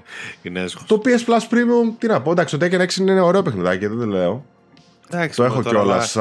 Μια χρονιά τώρα με Street Fighter 6 και ναι, Mortal ναι. Kombat 11, όχι 11. Και Soul Calibur, καλό παιχνίδι είναι το Broken Destiny. Αυτά είναι το, PS, το PSP παιχνίδια, παιδιά. Είναι ωραία, αλλά καταλαβαίνετε. Εντάξει. Ωραία, είναι, αλλά δεν σηκώνει κεφάλι ακόμα. Δεν. δεν και έχει βάλει και 400 Ape Escape. Τα έχει βάλει... αν υπάρχει ένας φανατικός Ape Escape στον κόσμο. Είναι κατευχαριστημένο. Αυτός ένας θα βάζει premium για πάντα. Ε, Ωραίος, παιδιά, δηλαδή Προτείνω σίγουρα Disco Elysium και εγώ θα ασχοληθώ μαζί του. House of Ashes, Alien Isolation, Outlast, Dead Island και Gotham Knights θα έλεγα, Changing Tides. Ε, νομίζω ότι θα ασχοληθεί κόσμος. Το Rocky θα σ' αρέσει ένα νομίζω. Θα το δω. Δηλαδή πάλι και για άλλον ένα μήνα Δύο-τρία παιχνιδάκια θα είναι καρφωτά για κατέβασμα. Πάνε. Εγώ, εγώ δεν έχω. Δυστυχώς έχει τύχει να τα έχω παίξει όλα, αλλά επειδή είμαι OK με όλα και όλα μου άρεσαν, λίγο ή πολύ, θεωρώ ότι είναι καλός μέσα, αλλά δεν, δεν έχω κάτι καινούργιο να παίξω και δεν χρειάζεται κιόλας. Ε, βασικά δεν έχω συνδρομή καν, τι λέω. Θα περιμένω Black Friday. Τι να, τι να τα κάνω, δεν πάω να βάλω θέλουν. Ε, για σένα που περιμένεις εκπο, ε, εκπομπή, λέω, να βάλεις συνδρομή, θα σου δώσω άλλο ένα συν του PS Plus Premium όπου ανακοινώθηκε. Το ξέραμε βέβαια ότι έρχεται. Λοιπόν, ε, με ανακοίνωση στο επίσημο blog του PlayStation, η Sony ανέφερε ότι η cloud streaming υπηρεσία της θα γίνει σύντομα διαθέσιμη σε όλους. Ε, είχε ξεκινήσει το καλοκαίρι, δοκιμαστική περίοδος και πλέον στην Ευρώπη στο, και στην Ελλάδα, να πω εγώ, στοχεύει να έρθει στις 23 Οκτωβρίου και θα είναι διαθέσιμη μόνο για τους συνδρομητές PS Plus Premium. Οι συνδρομητές αυτοί θα μπορούν να παίξουν μέσω cloud streaming παιχνίδια στο PlayStation 5 χωρίς να χρειαστεί να κάνουν download. Το streaming θα υποστηρίζει μεταξύ άλλων μέχρι 4K60, επίσης θα υποστηρίζει όλα τα φορμάτι ήχου του PS5 και 3D audio. Τα παιχνίδια που θα μπορούν να παιχτούν μέσω cloud είναι επιλεγμένα λέει PS5 παιχνίδια από τη βιβλιοθήκη του PlayStation, όπως το Marvel Spider-Man, Miles Morales, Forbidden West, Ghost of Tsushima, Mortal Kombat 11, Saints Row και πολλά άλλα. Game Trials για PS5 παιχνίδια, ψηφιακές εκδόσεις PS5 παιχνιδιών που έχουν τα μέλη του PlayStation Plus Premium, Resident Evil 4, Dead Island 2, Jesse Impact, Fall Guys, Fortnite είναι κάποια από αυτά και τα συμβατά παιχνίδια με αυτό το feature θα αυξηθούν ε, κάθε μήνα που έρχεται. Αναμένεται να δούμε μελλοντικά λέει υποστήριξη παιχνιδιών που πολλούνται σε φυσικά αντίτυπα. Δεν ξέρω πώς θα γίνει αυτό. Ε, και κάνει κάτι το οποίο δεν περίμενα να το κάνει πρώτα η Sony. Περίμενα τουλάχιστον τη Microsoft, η οποία έχει εδώ και καιρό το xCloud σε beta φάση. Είναι η πρώτη υπηρεσία που κάνει το streaming σε 4K60, αν δεν κάνω λάθος. Αν υπάρχει κάποια άλλη υπηρεσία, διορθώστε με. Τουλάχιστον σχέση με τη Microsoft. 4K60 ε, μπορεί να προσφέρει στο streaming και τι κάνει στην ουσία αυτό, πέρα από τα παιχνίδια που μπορείς να στριμάρεις ε, που μπαίνουν στην υπηρεσία, στο PS Plus Premium όταν είσαι ε, συνδρομητής, κάτι που γίνεται τώρα. Τώρα θα μπορείς να στριμάρεις και παιχνίδια εκτός υπηρεσίας. PS5 παιχνίδια τα οποία ε, μπορεί αύριο μεθαύριο να επεκταθούν και σε παιχνίδια άλλα τύπου του PlayStation 4. Ε, θα μπορούμε δηλαδή να αγοράσεις το Spider-Man 2. Έτσι. Και αντί να το βάλεις να κατεβαίνει και να κάνει πόσες ώρες και να περιμένεις, να πατήσεις κατευθείαν να το στριμάρεις ώστε να ξεκινήσεις να παίζεις κατευθείαν σε 4K60, το οποίο βέβαια όλο αυτό επηρεάζεται από το πόσο καλή σύνδεση έχεις στο σπίτι κτλ. Ε, και πρέπει να δούμε και πόσο. Πρέπει να δούμε την υλοποίησή του, αν θα είναι όντως καλή, αλλά ναι, ναι στα, στα, στη θεωρία είναι, είναι καλό Α, βήμα. Από τα 720p και στέρεο ήχο που είχε το PS Now στο 4K60 με 5,1 και 3D ήχο τώρα είναι τεράστιο το άλμα που κάνουν. Βέβαια το ξέραμε ότι έκανε αναβαθμίσεις στους σερβες τους και τα λοιπά η Sony, οπότε αναμένουμε να δούμε το αποτέλεσμα όλο αυτό ποιο θα είναι και φυσικά όλος ο κατάλογος που θα ανανεώνεται ε, γιατί αυτό λένε στην ουσία ότι δεν είναι τώρα ότι ξαφνικά όλα τα παιχνίδια του PS5 θα μπορείς ότι έχεις αγορασμένο να το στριμάρεις θα υπάρχει ένας κατάλογος ο οποίος σιγά σιγά έχουν σκοπό να προσθέσουν ε, τα πάντα. Πολύ καλό uh, future proof στην υπηρεσία Δηλαδή ότι ναι, με μπορεί πολλοί κόσμοι να μην ασχοληθεί τώρα με αυτό, αλλά αύριο μεθαύριο παρακάτω μπορεί να είναι ένα σταθερό feature το οποίο θα το χρησιμοποιούν περισσότεροι. Το στυλ περιμένω να κατέβει το παιχνίδι; Γιατί; Πατάω, παίζω streaming 2-3 ώρες και το αφήνω να κατέβει το βράδυ. Λέμε τώρα εγώ. Ή δεν με ενδιαφέρει καθόλου γιατί δεν έχω χρόνο στο σκληρό, δεν θέλω να ζήσω κανένα παιχνίδι. Πατάω και στριμάρω το παιχνίδι και παίζω μονάχα στριμάροντα. Έτσι κι αλλιώς τα saves και τα λοιπά μπορείς να συνεχίσεις μετά κανονικά από εκεί. Δεν χρειάζεται να το κατεβάσεις σημαντικό feature να το δούμε πώς θα χρησιμοποιηθεί και πώς θα είναι ε, στο μέλλον στην υπηρεσία. Θα έπρεπε όλα αυτά νομίζω να γίνουν ε, ανακοίνωση νωρίτερα σε συνδυασμό με την αύξηση τιμής και όχι τόσο στεγνά που έγινε αύξηση τιμής. Δηλαδή και, θα... δεν είχα, και ρε παιδί μου ήταν και τόσο κοντά. Ναι, ήταν κοντά. Δεν... δεν ξέρω βέβαια στο δικό σου προγραμματισμό τι ρόλο παίζει αυτός ένας μήνας. Ναι. OK, okay, κάπως συνδυασέ τα. Ή μην αυξάνεις ακόμα αντί κράτησέ τη και αύξησε τότε. Δεν είναι και δύσκολο, απλά πράγματα είναι. Τέλος πάντων, είναι καλό για το premium αυτό. Είναι, είναι ίσω είναι ο βασικότερος λόγος πλέον να πάει κάποιος σε premium. Τι ίσως σίγουρα είναι. Τα, τα παιχνίδια του PS1 που δίνει για μένα δεν είναι πλέον. Οπότε είναι καλή αναβάθμιση για το συγκεκριμένο tire. Εγώ, εγώ αυτό που δεν καταλαβαίνω ή θεωρώ τουλάχιστον άστοχη κίνηση προς το παρόν γιατί δεν ξέρω, ίσως να βγάλουν κάτι καινούριο στο μέλλον, είναι η κοντινή κυκλοφορία του PlayStation Portal, το οποίο κάνει streaming PS5 παιχνιδιών από την κονσόλα στην φορητή συσκευή μέσω Wi-Fi, έτσι. Θεωρώ τεράστια χαμένη ευκαιρία το να μην ε, ήταν cloud streaming συσκευή. Δηλαδή τώρα με αυτό που έγινε θα μπορούσε οποιοδήποτε μέσω cloud streaming να έχει PS5 παιχνιδιά στη φορητή σου συσκευή. Όπως... Τώρα είναι ακόμα μεγαλύτερο το, ναι. το, το, το, foul του να μην είναι cloud συσκευή. Κατάλαβες. Κρατάω μια πισινή γιατί θυμάμαι που το λέγανε Q-Lite το project αυτό εσωτερικά. Μήπως ας πούμε βγάλουν και ένα μοντέλο παρακάτω που θα είναι ρε παιδί μου με cloud stream και τα λοιπά γιατί σίγουρα ε, από ανάλογες συσκευές που έχουμε δει όπως Logitech και κάποιοι άλλοι που έχουν βγάλει που υποστηρίζουν ας πούμε και το xCloud και τα λοιπά είναι συσκευές οι οποίες κοστίζουν 4 εκατοστάρικα μπορεί και παραπάνω ναι. να μην θυμάμαι καλά. Οπότε εκεί πάμε σε άλλα μπορεί ας πούμε μετά να βγάλει ένα άλλο μοντέλο που να κοστίζει διπλάσια. Αλλά ναι, δηλαδή ε, κολλάει πάρα πολύ το να έχεις Sony πλέον μια τέτοια φορητή συσκευή και όχι το PlayStation Portal που είναι πολύ πιο στεγνό. Μια cloud streaming φορητή συσκευή. Τώρα θα έπρεπε για μένα να υπάρχει, να βγει τον επόμενο μήνα το μεθεπόμενο, που αντί να βγει το Portal να βγει μια τέτοια συσκευή. Και το νης κοινό του Portal και τα λοιπά νομίζω ότι θα το υπερκάλυπτε. Ναι, μπορεί να έκανε 400 ευρώ και όχι 200, ξέρω εγώ, αλλά νομίζω ότι θα εξυπηρετούσε πολύ περισσότερο το κοινό της και μελλοντικά. Θες να καταπιαστούμε με Naughty Dog; Ναι, αλλά λίγο, όχι πολύ, γιατί βάζω τα κλάματα. Έλα, έλα, μην κλαις. Ε, δεν μπορώ τώρα, αφού... Δεν θα σου πειράξω. δεν θα σου πειράξω το αγαπημένο σου παιδί. Μα μας τα έχουν πειράξει όλα. Δεν, δεν έχουν αφήσει τίποτα ιερό, ρε. Τα έχουν καταργήσει όλα εκεί, τα έχουν καταλύσει όλα. Τίποτα. Από πού θες να το πιάσουμε τώρα; Έχουν, έχουν πολλά πράγματα και τίποτα δεν μ' αρέσει. Ας πούμε ότι... Από πού να το πιάσουμε; Την προηγούμενη εβδομάδα έγιναν κάποιες απολύσεις ναι. Σε πρώτη φάση έφυγαν κάποιοι contractors, αυτοί που ήταν με συμβόλαια. Εντάξει, χαίρομαι πολύ. Δεν... Θέλω να πω ότι πλέον κάθε εκπομπή έχουμε απολύσεις. Δεν μου κάνει καμία εντύπωση. Λυπάμαι, αλλά τι να πω. Τέλος πάντων, δηλαδή κάνει downsize πρακτικά. Ένα mini downsizing Naughty Τέλος πάντων, OK. Okay. Ε, μετά για το The Last of Us βγήκαν οι πρώτες φήμες ότι το multiplayer είναι στον πάγο. Τι πάγο, για ακύρωση εγώ διάβασα.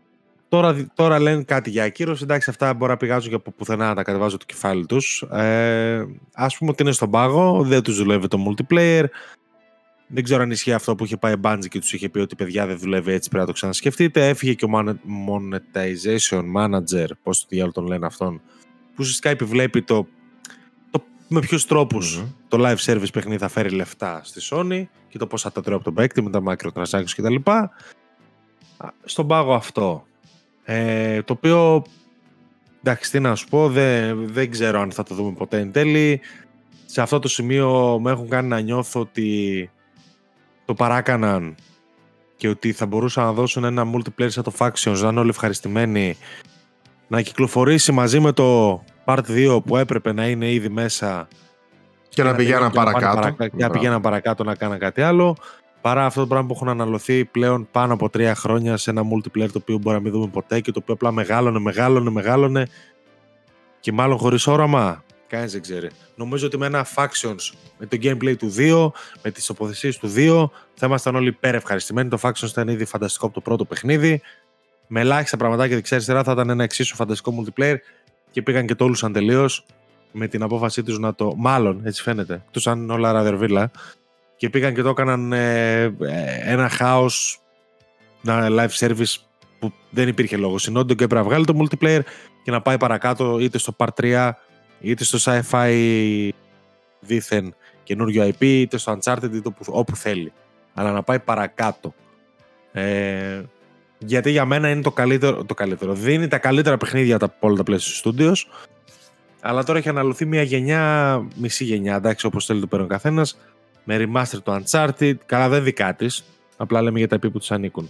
Με remake του Part 1, με ένα multiplayer το οποίο δεν ξέρουμε αν θα δούμε ποτέ. Εντάξει, νησάφι. Και μέσα σε όλα έρχονται οι τύποι και σου λένε, μάλλον, και αυτό είναι φήμη εδώ και καιρό, απλά ξαναεπιβεβαιώνεται, θα δούμε τώρα πώς ισχύει. Πάρε και ένα multiplayer του Part 2, όχι multiplayer, sorry, ένα remaster του Part 2 για το PS5. mm το οποίο φημολογείται, το οποίο εγώ θα πω ότι μου φαίνεται εξίσου ανούσιο με το remake του Part 1, αλλά επίσης θα πω ότι όπως είχαμε δει Το Part 1 πούλησε ζεστό ψωμάκι μετά τη σειρά και όπως ξέρουμε θα έρθει και ένας δεύτερος κύκλος της σειράς. Έτσι μαζί θα έρθει και ένα Part 2 Remaster, δεδομένα θα έρθει αυτό το πράγμα και θα πουλήσει και αυτό σαν ζεστό ψωμί. Και από πλευράς marketing βγάζει απίστευτο νόημα και το καταλαβαίνω και είμαι μαζί τους. Αλλά από την πλευρά του gamer που έχει παίξει ήδη τρεις φορές το πρώτο παιχνίδι, δεν χρειάζεται τίποτα τέτοιο το The Last of Us Part 2. Αυτά είναι όλα με την Naughty Dog. Δεν ξέρω αν ε, έφυγε κάτι. Γενικότερα για μένα, πριν πεις από ό,τι φαίνεται, να είναι σε ένα τεράστιο τέλμα και να μην ξέρει πού πηγαίνει, εκτός αν δεν ισχύουν όλα αυτά. Αλλά ε, με το να μην βγαίνουν τόσο καιρό και να μας λένε τίποτα, ξέρεις, όπως και να έχει προβληματίζεσαι. Πιστεύει, θα είχαμε δει κάτι από το multiplayer αν κυλούσε σωστά. Ε, φαίνεται να είναι σε ένα τέλμα, φαίνεται να την έμπλεξαν με ένα live service το οποίο δεν της πάει. Δεν το έχει ξανακάνει κιόλας. Και μέσα σε όλα βγήκε και όλο αυτό με τον Jim Ryan που λένε ότι και καλά ότι το δεν πάει όπως θέλουν αυτό με τα live service, ότι δεν τους βγαίνουν όσο θα ήθελαν και ίσως η Naughty Dog είναι μέρος όλου αυτού του συρφετού που πάνε να κάνουν και το οποίο δεν φαίνεται να λειτουργεί τουλάχιστον προς το παρόν. Κρίμα για την Naughty Dog θα πω εγώ προς το παρόν γιατί είναι ένα, για μένα ένα αγαπημένο μου στούντιο, τα παιχνίδια είναι ένα αγαπημένο παιχνίδι μακράν. Το ξέρουν όλοι αυτό. Που, να το. Να, να το. Ε, ελπίζω να συνέλθει και στο κάτω-κάτω εδώ που έφτασαν, εάν ισχύουν όλα αυτά και αν τα πάρουμε ως δεδομένα, ας το ακυρώσουν το ρημάδι το multiplayer, να πάμε παρακάτω να πούμε ότι πάρτε fail ένα μεγάλο χ στο βιογραφικό σου, δούλεψαν στην Naughty ξέρω εγώ, θα το έχουν ένα κενό στο βιογραφικό τους, αλλά πάμε παρακάτω, είναι κρίμα. Mm. Δεν ζητήσαμε κάτι παραπάνω από ένα απλό Factions 2, οι ίδιοι πήγαν να το κάνουν ένα κτίνος και τους γυρνάει boomerang. Δεν χρειαζόταν αυτό το πράγμα. Ναι. Και εγώ θεωρώ ότι το μεγαλύτερο κρίμα είναι το ότι μπορεί κόσμος από την Naughty Dog να αναλώθηκε για χρόνια σε αυτό το multiplayer στο να φτιάξουν κάτι το οποίο εν τέλει δεν πρόκειται να δούμε ποτέ ενώ θα μπορούσαν να φτιάχνουν κάτι άλλο στο οποίο ήταν στάνταρ καλή μια single player εμπειρία για ένα καινούριο IP να ξοδεύουν εκεί φαιά ουσία στο να σκεφτούν παρά σε αυτό δηλαδή και εγώ θα προτιμούσα να δώσω ένα factions μικρό να το παίξουν ή να το παίξουν και να πάμε παρακάτω και μετά, ας πούμε, το επόμενο σου παιχνίδι, αν θες, κάνει το live service game, αλλά να είναι από την αρχή κάτι καινούριο, σε ένα καινούριο IP που μπορεί ας πούμε, να σου κυλήσει πολύ πιο εύκολα. Αναλωθήκαν χρόνια σε αυτό, δεν το ακούμε, οπότε σίγουρα κάτι έχει βαλτώσει, κάτι δεν πάει καλά. Μέσα στο 23 λέει ότι θα δούμε κάτι παραπάνω. Δύο artwork έχουμε δει μονάχα όλο και όλο. Θεωρώ ότι σίγουρα δεν πάει καλά. Για το Part 2, ναι, θεωρώ ότι είναι αχρίαστο το remaster. Ε, είχε πάρει και updates στα 60 FPS στο PS5 οπότε έτρεχε άψογα ακόμα και τώρα είναι από τα πιο όμορφα παιχνίδια και πατάει κάτω πολλά καινούργια παιχνίδια στα γραφικά του θεωρώ ότι γίνεται περισσότερο σε συνδυασμό και με την κυκλοφορία της σειράς αλλά κυρίως σε μια κυκλοφορία για το PC που μάλλον έρχεται για το The ε, Last ναι. of Us Part 2 Οπότε εκεί πέρα για να συμβαδίσουν τα πράγματα, σου λέει θα το βγάλουμε στο PC, θα το βγάλουμε και στο PS5. Ξέρω και εδώ έπεσε πολύ κράξιμο και εδώ έπεσε πολύ τέτοιο. Όντως, όπως είπα και εγώ, το θεωρώ αχρίαστο, αλλά καταλαβαίνω το να το βγάλεις για το PC ε, ή όπως και τα άτομα που θα αναλωθούν και σε αυτό. Ε, από την άλλη, το remaster του The Last of Us 1 είχε βγει ένα χρόνο μετά, όταν αλλάξαμε γενιά από το 3 στο 4 ε, και σε άλλα παιχνίδια όπως και σε ειδικά και στην Nintendo πούμε, τα Wii U παιχνίδια στα λοιπά τα είδαμε μετά στα τρία χρόνια να τα ξαναβγάζει το 2 δεν χρειάζεται είναι μια τακτική η οποία Απλώς το 2 δεν χρειάζεται κάτι γιατί αν βγει όπως είναι στο PC, ναι. όπως είναι, πατάει κάτω το 99% των παιχνιδιών του Steam. Mm. Συσσαγωγικά. Ναι, ναι. Δεν χρειάζεται καμία αναβάθμιση για να τρέξει αυτό το παιχνίδι ειδικά σε ένα PC που θα τρέχει 4K 120, δεν ξέρω εγώ τι. Ε, με αυτά τα γραφικά, με αυτό το τεχνικό τομέα, με, αυτά, με αυτούς τους μηχανισμούς. Καλά, είναι μοντέρνο έτσι γιατί είναι μέχρι τριών χρόνων, αλλά μοιάζει πιο μοντέρνο από τα περισσότερα παιχνίδια που βγήκαν φέτος. Ναι. Οπότε δεν ξέρω γιατί έχει νόημα η διαδικασία του να το κάνουν remaster από το να το βγάλουν απλά στο PC. Πάρτε το όσο έχει. Εκτός αν πιστεύουν ότι θα κάνει τόσες πωλήσεις και στο PS5. Ναι. Γιατί εντάξει, ξέρω, Εντάξει, το franchise έχει αρκετό κόρκινο, πολύ κόρκινο, το οποίο θα το αγοράσει και το καταλαβαίνω απόλυτα και ελπίζω πως δεν είμαι ένας από αυτούς. Ε, αλλά δεν υπάρχει λόγος να αναλωθούν άλλο εκεί. Δηλαδή αναλώνονται τα remasters, στα ports, στα remakes, οι πανεκκυλοφορίες ναι, ναι. στο multiplayer και είναι στο πουθενά. Αυτό Μετά είναι... αυτά είναι στο πουθενά. Αυτό είναι το βασικό παράπονο γιατί όλα μαζί όταν τα βάζεις εκεί είναι που λες ότι μάλλον κάτι δεν πάει καλά στην Naughty Dog. Εκεί που ήταν ας πούμε, το καλύτερο studio του PlayStation, πλέον βλέπουμε ένα, τα χρόνια να περνάνε και να υπάρχει ένα κενό. να μην ξέρουν, δεν μας λένε τι θα βγουν παρακάτω, λένε ότι έχουν διάφορα project, έχουμε remakes, έχουμε remasters, The Last of Us ξανά και ξανά, μήπως κόρεστηκε ο κόσμος. Θεωρώ ότι τους στήχησε ε, και ως ένα σημείο το The Last of Us Part 2, το οποίο ναι μεν είχε μια κριτική επιτυχία πολύ μεγάλη και πολλά βραβεία, αλλά το πιο πιθανό είναι να μην πούλησε τα αναμενόμενα. Δηλαδή έχει πουλήσει το τελευταίο νούμερο πόσο ήταν, 12-15 εκατομμύρια, ξέρω εγώ. Δεν, ε, δεν είναι λίγο για Δεν μένα, είναι okay. λίγο, αλλά θεωρώ ότι μετά το Part 1 αυτοί θα θεωρούσαν ότι ένα 20 εκατομμύρια θα τα φτάνανε ας πούμε άνετα στα δύο χρόνια κυκλοφορίας, κάπως έτσι. Το καταλαβαίνω απόλυτα, αλλά το Part 2 δεν είναι ένα παιχνίδι που είναι για όλους. Και εγώ το λέω αυτό γενικότερα διαφωνώντας με την άποψη ότι ένα παιχνίδι δεν είναι για όλους. Αλλά το Part 2 δεν είναι για όλους υπό την έννοια ότι είχε και αυτή την πορεία που είχε με τα leaks, με τα τέτοια, με τα από εδώ, με τα από εκεί και πολλοί δεν το πήραν για αυτό το λόγο. Και δεν είναι για όλους γιατί είναι ρίσκι. Και είναι όταν, ε, αφηγηματικά τουλάχιστον είναι αρκετά ρίσκι παιχνίδι Ναι. σε σχέση με τα υπόλοιπα που έχουμε δει από τη Sony. Και γι' αυτό εγώ όταν λέω θέλω να δω ένα Part 2 αντί να δω ένα Safe Ghost of Tsushima 2, ένα Safe Uncharted 5, ένα Safe, Safe, Safe λέω ότι προτιμώ κάτι σαν το, Uncharted, σαν το The Last of Us Part 2 αλλά από την άλλη αν είναι να πουλήσει τα μισά, καταλαβαίνω γιατί η Sony μετά δεν παίρνει το ρίσκο. Γιατί, εγώ, γιατί λέγαμε, το λέμε και πρόσφατα, ότι η Sony δεν παίρνει πλέον ρίσκα στα παιχνίδια της, αλλά ένα ρίσκο πήρε αφηγηματικά μόνο, ούτε καν στο design, Μμμ. το οποίο το design είναι safe σε σχέση με ό,τι φτιάχνει αυτά τα χρόνια. Ε, και ορίστε. Και ορίστε τον backlash που έφαγε επειδή αποφάσισε να φύγει λίγο από την νόρμα, την αφαγε- αφηγηματική νόρμα και τα αφηγηματικά τόξα που έχουμε συνηθίσει σε όλα τα υπόλοιπα παιχνίδια της του ήρωα, ο οποίος έχει μια προσωπική απώλεια και καταλήγει ήρωας και σώζει τον κόσμο και και και. Βλέπει Horizon, βλέπει Τσούσιμα, βλέπει, βλέπει, βλέπει. Εγώ πιστεύω ότι σε ένα ενδεχόμενο Part 3 που λένε και αυτό ότι έρχεται, παιδιά, ότι είναι ένα από τα επόμενα project α, της Naughty Dog, θεωρώ ότι θα κινηθεί σε πιο safe και κλασικά μονοπάτια. Θεωρώ ότι είτε θα τις βάλει χέρι η Sony, είτε οι ίδιοι θα περιορίσουν αυτού τους και θα κινηθούν σε μια πιο αφηγηματική νόρμα, στυλ α, Part 1, ας πούμε. Οκ, δεν χρειάζεται να το, να το παρακάνουν κιόλας και να πηγαίνουν από το πιο ρηξικέλευθο στο πιο ρηξικέλευθο, γιατί εν τέλει θα το κάψουν. Θα φτάσουν σε ένα σημείο που θα σταματήσει να είναι πιστευτό το όλο concept. Ναι, ναι. Αλλά μετά από αυτό το Part 2, νομίζω ότι το Part 2 έχει πάρει τόσα ρίσκα και έχει ανοίξει τόσους δρόμους που αν το γυρίσεις και το κάνεις ξανά safe με ένα ασφαλές αφηγηματικό τόξο, πλέον θα έχεις θέμα με τους ήρωες που έχεις χτίσει εσύ η ίδια. Οι οποίοι δεν έχουν νορμάλ αφηγηματικά τόξα πλέον.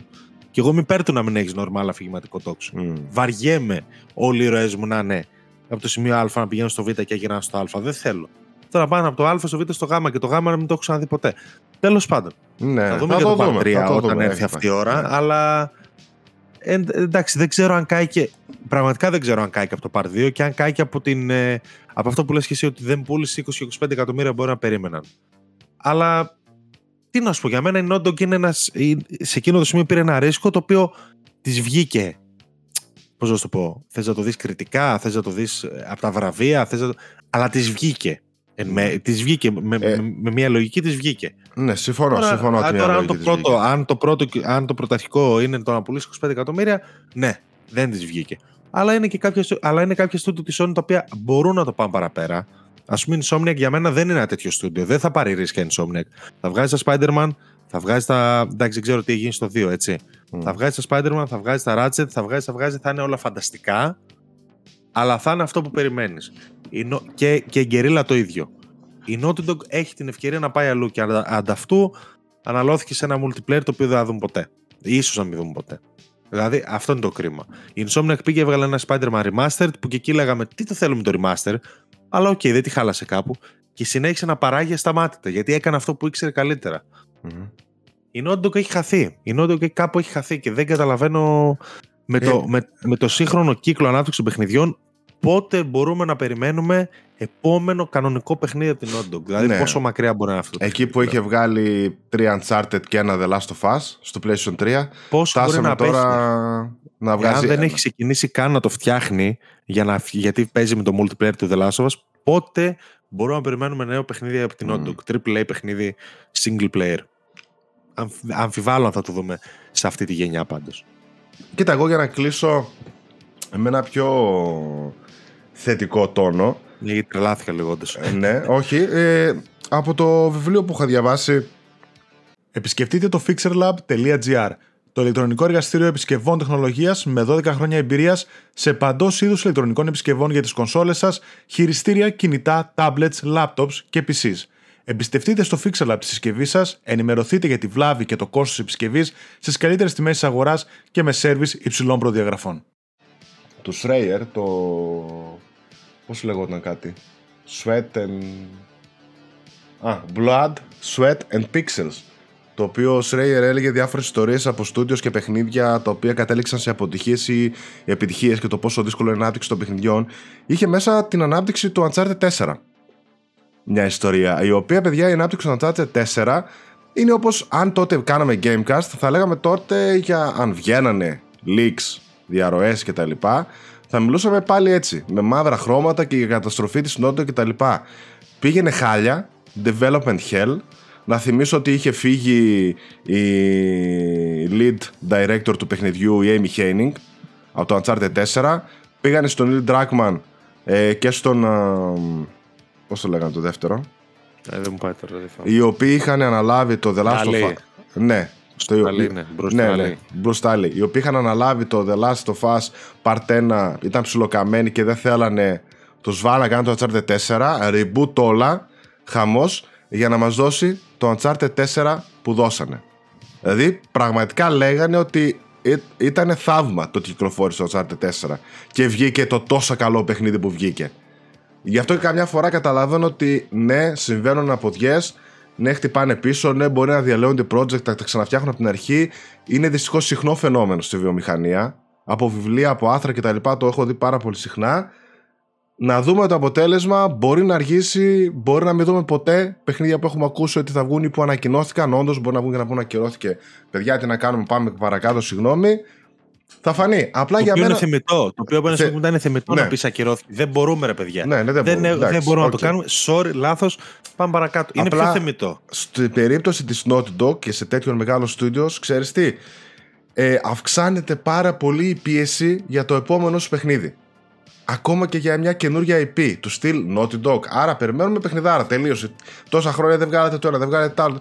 Πάει να πούμε ότι περιμένουμε παιχνίδι του 10 και το hype, η, η πίεση πάνω σας αυξάνεται πάρα πολύ. Του στυλ δεν βγάλατε παιχνίδι του 10, βγάλατε παιχνίδι του 8, 9 με το ζόρι. Τέλος. Fall from Grace που λέμε. Πάει Naughty Dog. Αυτό, αυτό, το, είπαμε το, αυτό το ναι. πάρα πολύ και το 20. Ναι. Δεν είναι πρώτη φορά που θα το αντιμετωπίσει η Νόντιγκ. Πάρα πολλοί κόσμοι στο 20 θεώρησε ότι η Νόντιγκ έβγαλε παιχνίδι το 6 και το 7 και το 5. Ναι. Λόγω της ε, κατεύθυνση που πήρε το σενάριο. Το ξέρουμε. Τους ξέρουμε αυτούς. Τους ναι. ξέρουμε. Καλά, δεν λέω λες και είναι παραβατικοί. Ναι. Ενώ ότι. σας ξέρουμε. Διαβάσει. Σας ψάχνουμε. Ναι, αυτό σας ψάχνουμε. Ξέρουμε, ρε παιδί μου, ότι αυτοί, αυτοί οι άνθρωποι έχουν αυτές τις απόψεις και ήταν μεγάλο μέρος του κοινού ναι, ναι. που θεώρησε ότι η Naughty τότε Έπεσε, σταμάτησε να είναι γνωστή Naughty Dog που ήταν μέχρι το Uncharted 4. Οπότε ας το αντιμετωπίσεις ξανά. Τι να σου πω, δεν ξέρω. Θα δούμε. θα φανεί... Η μόνη διαφορά που μπορώ να. Η, η, μεγάλη διαφορά που μπορώ να διαβάσω σχέση με την περίοδο του Uncharted 4 είναι ότι τότε έφτιαχναν ένα Uncharted 4, είχαν εκεί, τους βγήκαν τα προβλήματα, το δούλεψαν και το επέστρεψαν, το γύρισαν πίσω και έβγαλαν μια παιχνιδάρα. Τώρα, με ένα multiplayer που ούτε έχουν ξαναφτιάξει, με τα remasters γύρω-γύρω με τα αυτιά, με ένα part 2 το οποίο πρέπει να βγει μαζί με τη δεύτερη σεζόν της σειράς κτλ. Νιώθω ότι είναι πολύ περισσότεροι αστάθμιτοι παράγοντες. Αυτό. Ε, νιώθω ότι είναι λίγο πιο μπερδεμένοι λόγω αυτού. Έχουν μπλέξει σειρές, remaster, remakes, multiplayer. Μόνο αυτό. Ελπίζω ότι θα επιστρέψει. Και τι να σου πω, δεν, δεν ξέρω. Αλλιώς, παιδιά, βγάλτε το The Last of Us Part 2 Remaster να, να το αγοράσω day one και να, ό,τι λέμε εδώ να είναι ψέματα. Φέρτε το, φέρτε απ' έξω αυτό.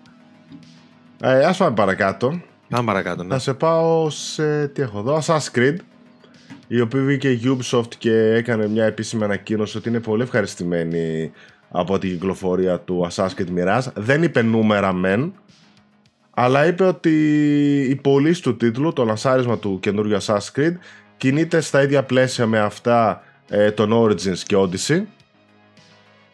Ε, φυσικά το Valhalla και συνεχίζει να προπορεύεται, τα πηγαίνει καλύτερα. Ξέρουμε ότι είναι το πιο επιτυχημένο έως τώρα, η πιο κερδοφόρα προσθήκη του franchise. Παράλληλα η Ubi τονίζει πως το Mirage είναι το μεγαλύτερο next gen λασάρισμά της όσον αφορά τα αντίτυπα που έχει πουλήσει. Κλείνοντας την ανάρτηση, η εταιρεία παραθέτει κάποια χαρακτηριστικά στατιστικά στοιχεία από την ανασχόληση των παικτών με το Mirage.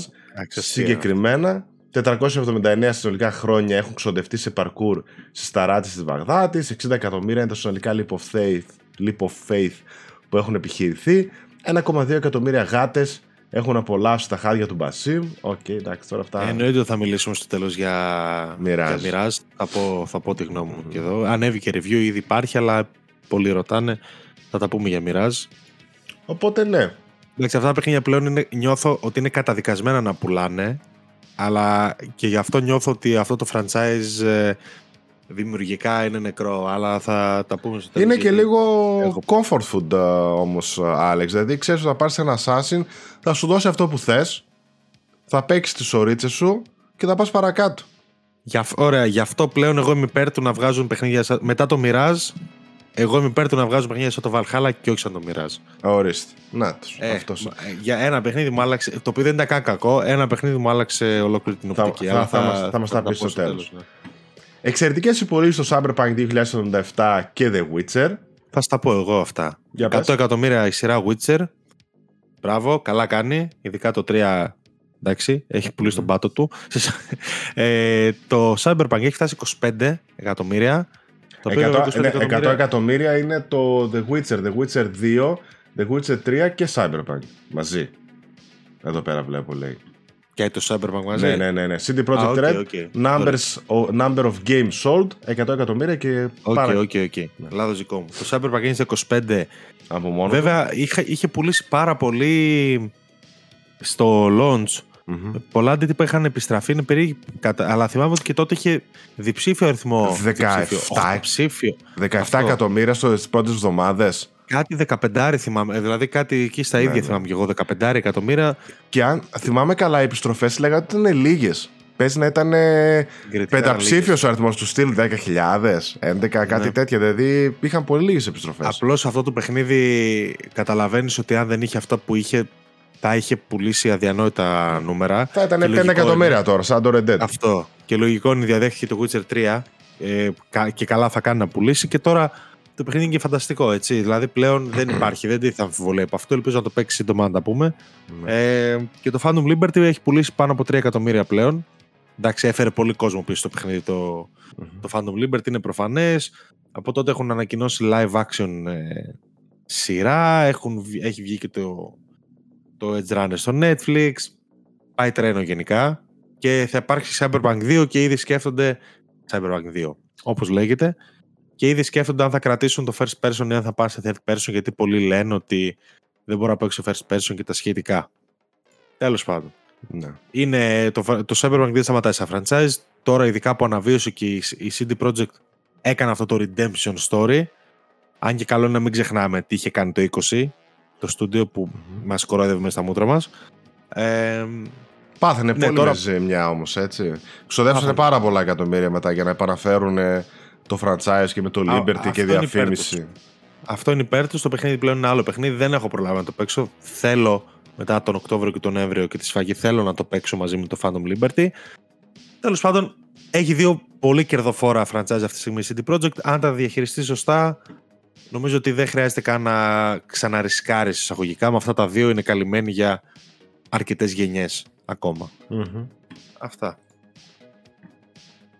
Το Silent Hill 2 remake φαίνεται να κινείται. Στο Steam έρχεται να προσθεθεί έτσι σε αυτές α, διάφορες πληροφορίες στην, στην ανάρτηση του παιχνιδιού στο Steam. Ε, πιο πριν είχαμε την εμφάνιση των επιστηριζόμενων γλωσσών για υπότιτλους ήταν έτσι μια μικρή ένδειξη ότι το παιχνίδι οδεύει προς την κυκλοφορία.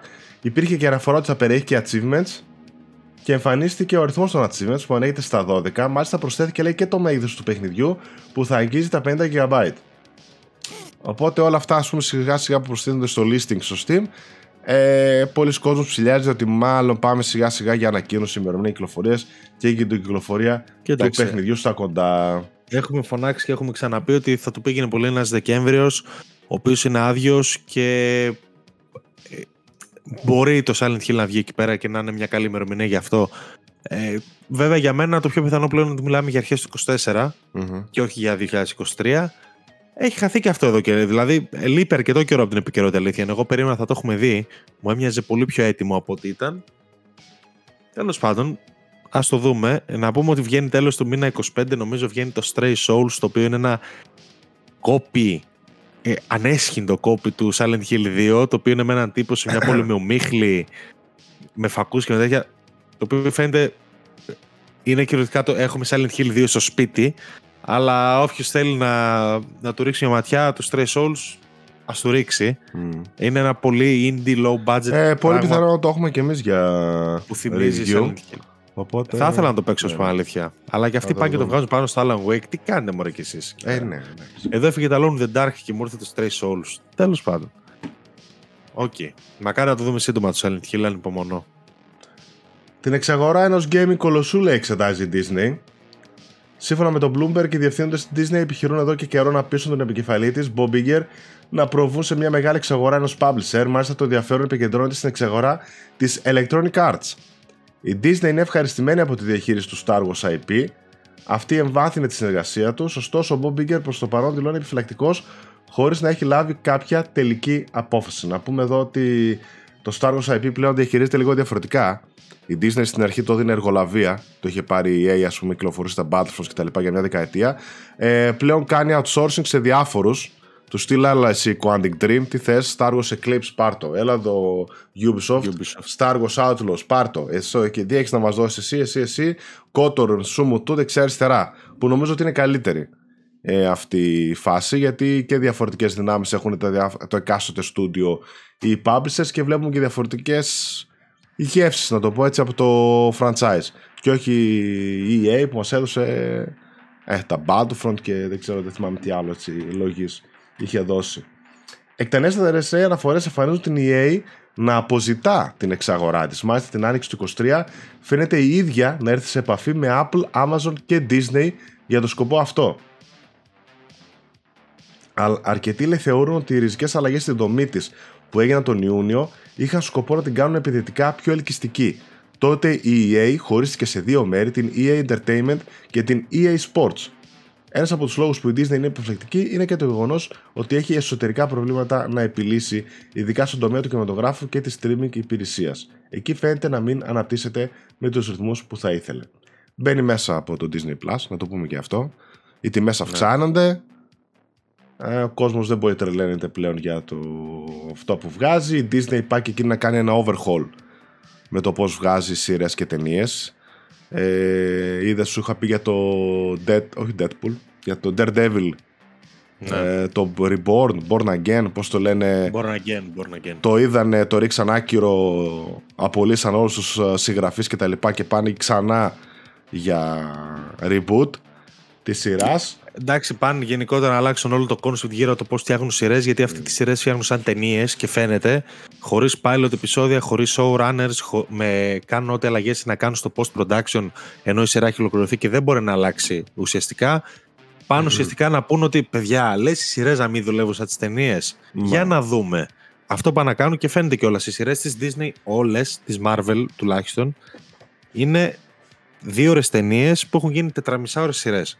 Ναι. Τίποτα διαφορετικό, τίποτα λιγότερο, τίποτα περισσότερο. Είναι αυτό. Εάν θέλω να φτιάξω σειρές, καλύτερα που σου λένε ότι ξέρεις τι δεν μας βγαίνει στο Daredevil, να το ξαναπάμε, τουλάχιστον να πάρουμε κάτι καλό.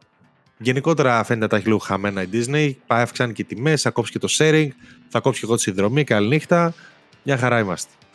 Κανένα πρόβλημα. Η αλήθεια είναι αυτό. Το Disney λίγο φαίνεται να παραπατά παρόλο που είναι κολοσσός. Να δούμε τι και πώς θα γίνει και με την EA, η οποία φαίνεται όντως να ξύνεται για εξαγορά από κάποιον μεγάλο. Δεν ξέρω αν θα δούμε και από πού θα δούμε. Δεν θα ήθελα να σου πάλι, αλλά τέλος πάντων. Ούτε και εγώ θα ήθελα να πω την αλήθεια, αλλά έτσι πως πάει να γίνει ε, για να μειωθούν τα ρίσκα με τις εξαγορές, δηλαδή και η Microsoft τώρα αυτό που κάνει, δίνει και αυτή όσο να είναι πάτημα για εξαγορές τέτοιου είδους από άλλους. Από μια Amazon που μπορεί να θέλει να χωθεί, ναι, να μπει, από μια Apple, Apple ναι, που μπορεί να θέλει να χωθεί, η Disney να έχει τα gaming ε, studios της EA συν τα λεφτά όλα αυτά που φέρνει η EA και με το FIFA και τα λοιπά. Η EA φτιάχνει και Marvel, φτιάχνει και ναι. Iron Man, φτιάχνει και Black Panther. Ναι, ναι, ναι. Σου λέει γιατί να μην τους πάρω. Κάποτε η Disney είχε τα δικά της studios ή έδινε δεξιά-αριστερά. Κάποια στιγμή τα πούλησε όλα, τα κλείσε, τα κύρωσε ό,τι είχε να κάνει και σου λέει θα κάνω outsourcing. Εγώ να πω ότι παίζει και ένα teaser κάπου το οποίο λένε για Titanfall 3 ότι ίσως να είναι. Το είδα, μακάρι, αλλά δεν ξέρω αν είναι legit. Δεν ξέρω, δεν ξέρω κι εγώ αν είναι legit και τι θα είναι. Θα το δούμε σε μια επόμενη. Titanfall 2, καλύτερο FPS δεκαετίας, να πούμε. Φοβερό Titanfall 2. 3-4 ευρώ το πουλάνε, παιδιά, κάθε λίγο και λιγάκι. Ναι, τόσο το είχα πάρει κι εγώ. Λοιπόν, έχουμε πιθανή ημερομηνία κυκλοφορίας για το expansion του Elden Ring. Από γνωστό YouTuber, ο Zio Storm, ένας από τους πιο γνωστούς YouTuber και streamers των Souls-like παιχνιδιών, α, ήρθε να πει ότι η ανακοίνωση του The Elden Ring DLC, η ημερομηνία κυκλοφορίας του, σχεδιάζεται για τα The Game Awards το Δεκέμβρη ε, λογικό. και θα κυκλοφορήσει στις 5 Φεβρουαρίου του 2024. Ε, το DLC του Elden Ring σίγουρα όπως και το Elden Ring θα έχει παρουσία σε έκθεση οπότε μάλλον θα είναι αυτή και πάμε για αρχές του 24 δεν νομίζω ότι θα τα ανακοινώσουν πώς θα ανακοινώνει η Sony πάρε ένα blog post Όχι. Ε, θα, θα παίξει στον Κίλι και όντως θα βγει και αρχές του Φλεβάρι 7 Δεκεμβρίου είναι τα The Game Awards να πούμε ναι, ναι. και Φλεβάρι όπου εκεί γίνεται χαμός. Final Fantasy VII Rebirth, Like a Dragon Infinity Wealth, Helldivers 2, Persona 3 Reload και άλλα. Ναι, ναι. Ναι. Και το Lies of P DLC. Τέλεια. Lies of P DLC. Φαίνεται ότι σχεδιάζεται. Η NeoWiz είναι η εταιρεία ανάπτυξης που μαζί με τη Round 8 Studios έφεραν το Lies of P, το οποίο τα πήγε πάρα πολύ καλά και ειδικότερα οι φίλοι του το Souls ε, λένε ότι είναι από τα καλύτερα έτσι, Souls-like παιχνίδια που έχουν ναι. βγει. Σε αντίθεση ας πούμε με το Lords of the Fallen το οποίο είδαμε ότι παραπάτησε γενικότερα. Κοίταξε να σου πω, ε, 76 έχεις στο PC. Δεν είναι, δεν είναι καθόλου άσχημο. Στο PS5 έχει κάποια κακά reviews και έχει πέσει το 73, αλλά και εκεί έχει... είναι το 7,5 ας πούμε. Για performance λένε στις κονσόλες ότι δεν είναι καλά, αν και η εταιρεία είπε ότι θα κυκλοφορήσει ένα patch. Ναι, οπότε αν βγάλεις από το μείον ένα ας πούμε, που κάνει το performance σε κάθε review ανεβαίνει και αυτό. Πρέπει να είναι και αυτό ένα αρκετά καλό παιχνίδι ναι. τέλεια. Απλά είχε τέτοια θέματα. Ενώ το Lies of P βγήκε πένα. Δύο καλά παιχνίδια πάντως για τους Souls fans. Ναι, ναι. Ε, συνολικά τώρα άλλο περισσότερο, άλλο λιγότερο. Και επίσης το είχαμε πει για Lords of the Fallen ότι είναι Unreal Engine 5 και ότι Λένε, έχει αυτά τα θέματα. Έχει θέματα στο performance όντως. Λένε βέβαια ότι τα γραφικά του είναι φανταστικά. Ο τεχνικός του τομέα είναι φανταστικός και αυτό το μηχανισμός που έχει με τους δύο κόσμους ότι είναι φανταστικός. Στον ήχο έχει προβλήματα. Τα boss λένε ότι είναι, δεν είναι τόσο ωραία, είναι βαρετά σχεδιαστικά κτλ. Παίζει πολύ πιο κλασικά σαν Souls παιχνίδι. Souls, η φόρμουλα δηλαδή, ενώ το Lies of P είναι διαφορετικά. Το Lies of P ε, Bloodborneίζει περισσότερο. Είναι λίγο... Με πάρει και με τέτοια ας πούμε. Ε, δεν έχω ασχοληθεί προσωπικά. Λέω απόψεις ναι, ναι. παιδιών που ξέρουν τι λένε και. Καλή εποχή πάντως για να είσαι Souls fan, mm-hmm. χωρίς From Software, αλλά Ορίστε, να, σε δυο παίζεις τώρα αυτά και σε τρεις μήνες σου βγάζουν και ένα DLC το Elden Ring και σε μια χαρά. Ναι, και η ίδια εταιρεία φαίνεται ότι ε, όπως διαπιστώθηκε από το site της uh, NeoWiz υπάρχει ένα DLC σε παραγωγή για το παιχνίδι.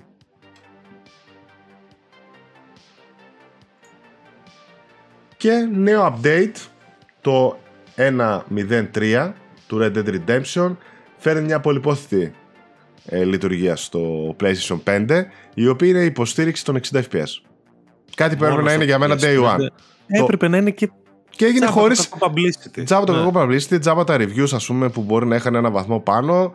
Και ναι, αυτό ναι, το ναι. update που έγινε δεν έγινε καν. Ούτε ανακοίνωση ούτε τίποτα. Απλά βγήκε ένα update και τυχαία το ανακάλυψαν κάποιοι που ασχολιόταν με το παιχνίδι. Στο PS4 και στο PS4 Pro να πούμε ότι δεν λειτουργεί. Υπάρχει επιλογή, αλλά δεν λειτουργεί. Mm-hmm.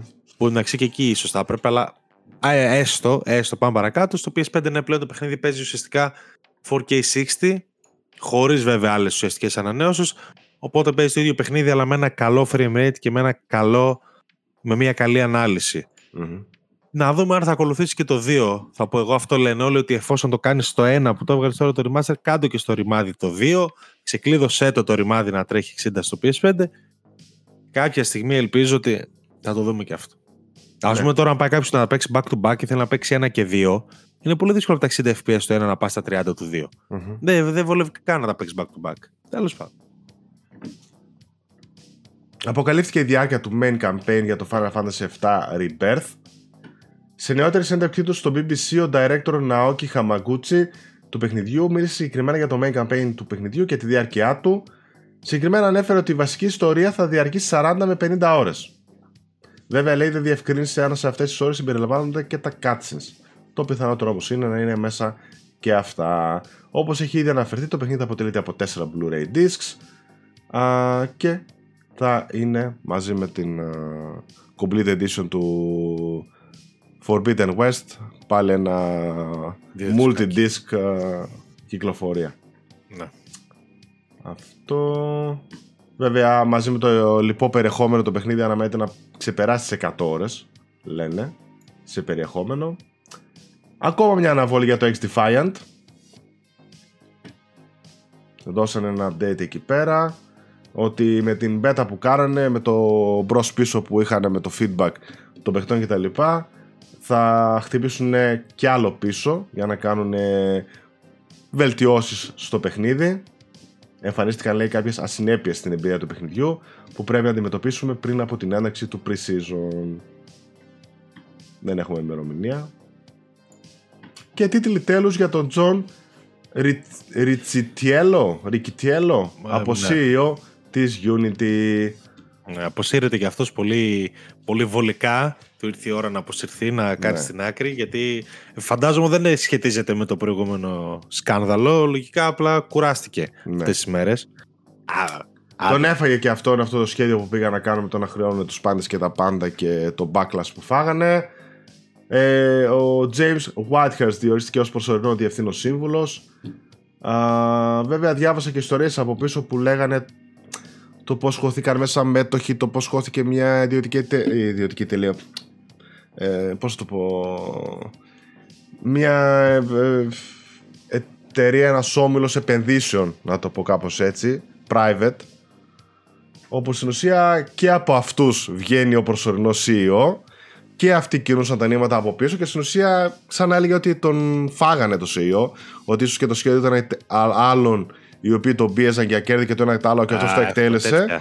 Και πλέον αυτοί ρε παιδί μου στην ουσία έχουν φάει όλη τη Unity. Όλη την εταιρεία. Το ίδιο, με, το ίδιο έχουν κάνει και με το Ryan, να δεις. Με έτσι, έτσι. Ε, πριονίζανε, ποιοι πριονίζανε. Ε, επειδή έψαχνα τώρα για κανένα νέο, βγήκε ένα ωραίο έτσι χαζό ειδισούλα. Ναι. Είπε ο, ο Χαράντα του Taken ότι το παιχνίδι πρακτικά ήταν να βγει την ίδια μέρα με το Street Fighter 6. Άντε, Αλλά έμαθαν ότι θα βγει το Street Fighter. Δεν λέει ποιο παιχνίδι είναι. Α. Αλλά λέει ένα ήταν να βγει την ίδια μέρα με τίτλο ίδιου είδους.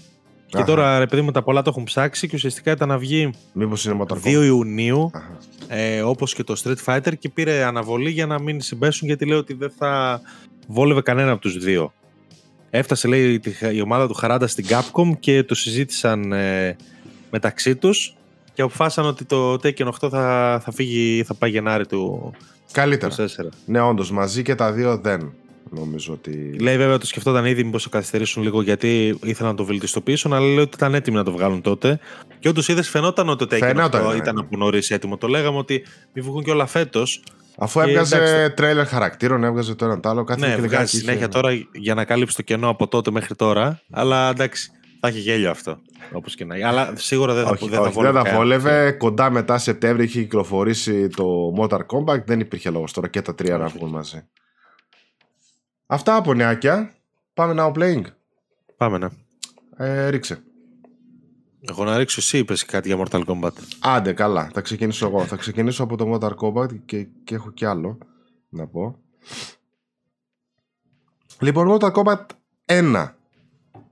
Ένα reboot και ταυτόχρονα sequel του Mortal Kombat 11 μιας και με τον τερματισμό του Mortal Kombat 11 στην ουσία ο Liu Kang γίνεται ο θεός της φωτιάς και κάνει ένα καινούριο σύμπαν ο ίδιος με όλους τους χαρακτήρες που ξέραμε δίνοντας ειδικά ρόλους ε, πενιχρούς και φτωχές ζωές στους κακούς του προηγούμενου σύμπαντος. Τέλος πάντων, στην ουσία είναι μια καλή ευκαιρία για να γίνει ένα reboot και όπως είπα ταυτόχρονα sequel του Mortal Kombat το οποίο ήρθε και δεν με ξετρέλανε να το πω έτσι. Δεν θα πω ότι δεν μου άρεσε. Μου άρεσε, δεν με ξετρέλανε και επιβεβαιώνεται το γεγονός ότι από τότε που ασχολήθηκα μαζί του για να γράψω το review έως τώρα δεν το έχω ξαναπέξει ποτέ.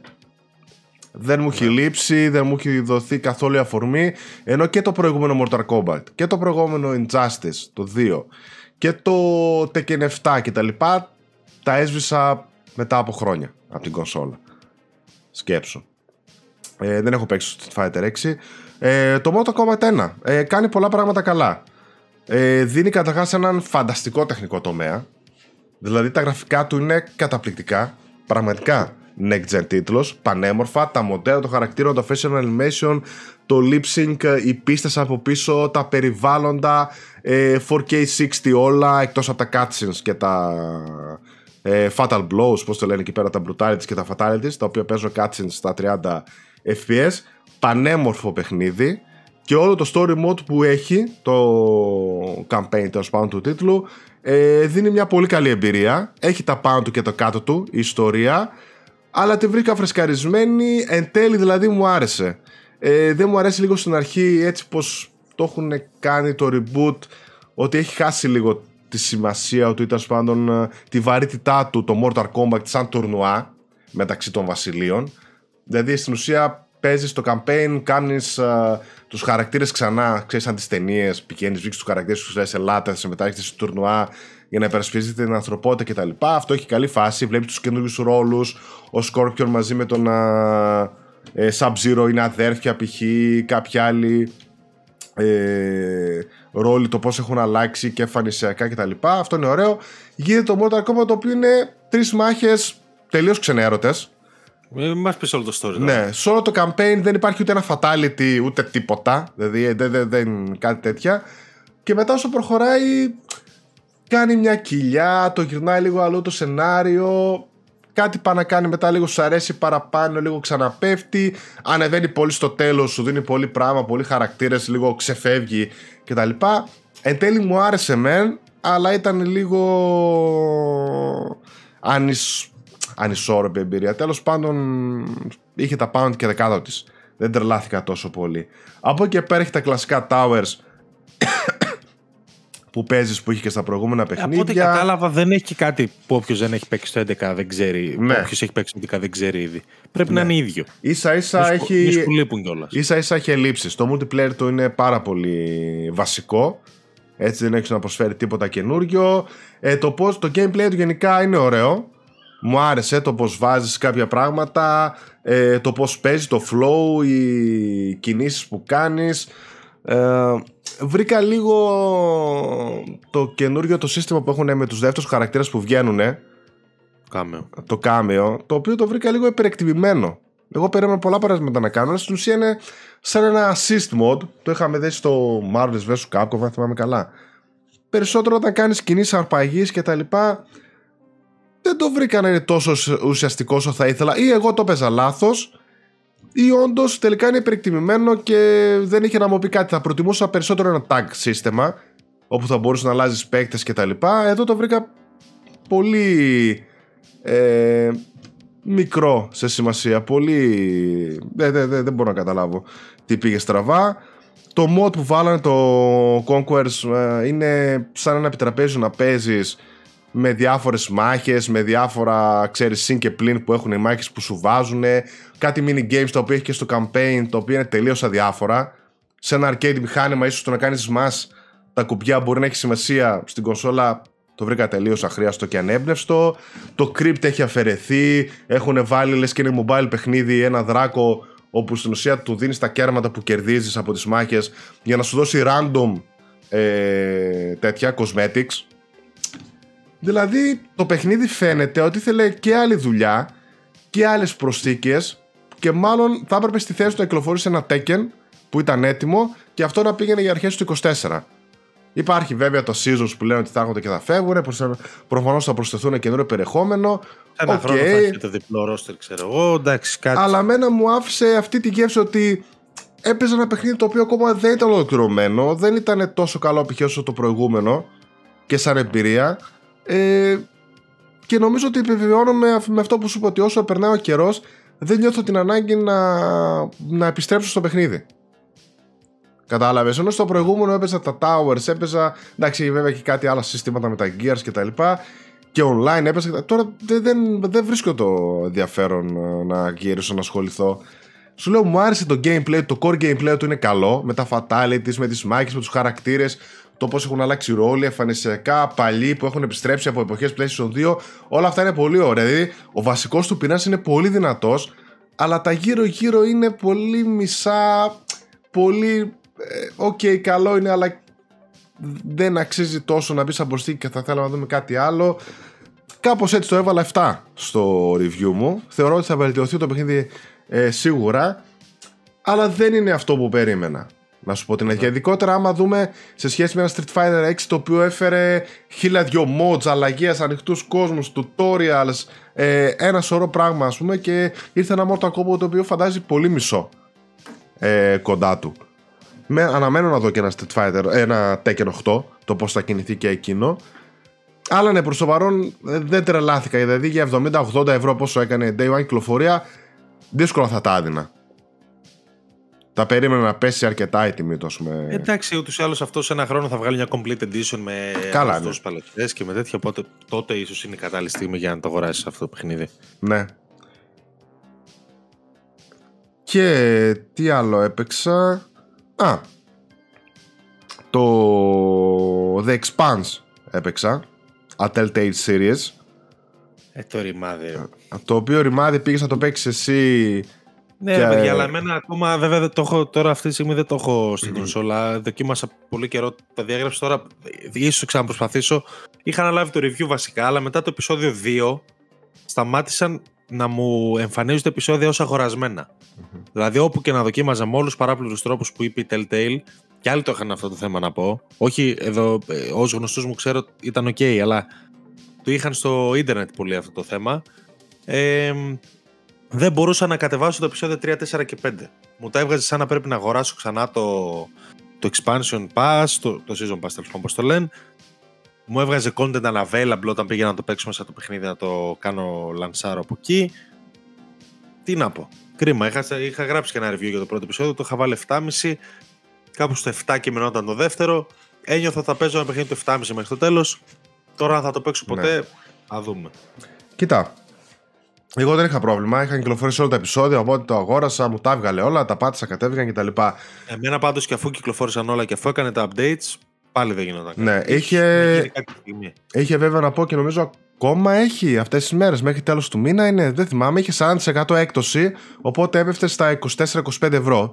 Αν θυμάμαι καλά, το είχα στο wishlist. Και λέω άντε, να το πάρω ρε παιδί μου. Τη Telltale όλα τα παίζω. Μου αρέσει γενικότερα το format κτλ. Ε, από το The Expanse έχω δει μόνο την πρώτη του σεζόν. Και κακώς εν τέλει το σταμάτησα γιατί προφανώς πιάστηκα με κάτι άλλο. Γιατί λένε μετά ότι Ε, αν- που να προλάβεις. ανεβαίνει και πολύ γενικότερα και είναι από τα καλύτερα sci-fi. Το The Expanse, a Telltale Series ε, δεν μου άρεσε. Τώρα πώς θα το πω το δεν μου άρεσε δηλαδή θεωρώ Δεν είναι κακό, αλλά δεν είναι και κάτι. ναι, δηλαδή θεωρώ ότι Α, αυτό νιώθω και εγώ. βελτίωσε σε, δηλαδή έχει τα δυνατά σημεία της φόρμουλας της Telltale που ακολουθεί έστω αυτή η ανανεωμένη Telltale η οποία εν τέλει δεν πήγε καλά το Expanse και αυτή έκανε πάρα πολλές απολύσεις οι οποίες μάλιστα ήταν και από την ομάδα του The Wolf Among Us 2 που φτιάχνανε ε, δηλαδή πήγε κάποια πράγματα μπροστά η μηχανή γραφικών του είναι ανανεωμένη τα γραφικά του είναι όμορφα δεν είναι κάτι super duper δηλαδή σε κοντινά φαίνονται τα χαμηλότερες ανάλυσης η ποιότητας textures αυτά αλλά στα πρόσωπα γενικότερα στα περιβάλλοντα οι φωτισμοί είναι πάρα πολύ βελτιωμένοι οπότε στο μάτι το δείχνει πολύ πιο γυαλισμένο το παιχνίδι. Ε, τα voice, το voice acting, τα voice overs γενικότερα ήταν πάρα πολύ ωραία, πάρα πολύ καλά δουλεμένα με χρώματα, ηθοποιοί, όλα αυτό που παίζανε. Ωραία έτσι η ατμόσφαιρα που πήγε να δώσει στο το Να μ' άρεσε που sci-fi. έβαλαν λίγο παραπάνω εξερεύνηση, λίγο interaction με το περιβάλλον. Δεν Μπράβο. πηγαίνει σε μια ευθεία, ρε παιδί μου. Αυτό είναι καλό. Μπράβο. Είναι λίγο πιο παιχνίδι. Έγινε λίγο πιο παιχνίδι. Είχε, είχε εξερεύνηση όπως είχε κάποια optional πράγματα που μπορείς να κάνεις, δηλαδή σου λέει βρες φάρμακο για τον τάδε. Το οποίο θα πρέπει να εξερευνήσεις λίγο για να το βρεις. Ναι. Σε κάθε επεισόδιο είχε ένα κάτι το οποίο βέβαια συνδυάζεται και με τρόπιο. Οπότε όσοι πάνε για πλατίνα σου δίνει και ένα παραπάνω. Δεν είναι σαν τα παλιά που τερμάτιζε το επεισόδιο, επεισόδιο, επεισόδιο και έπαιρνες πλατίνα. Ή πρέπει να διαβάσεις να βρεις όλα τα logs ή κάτι άλλα έτσι collectibles που έχει. Σου δίνει λίγο παραπάνω φόρμα στο gameplay.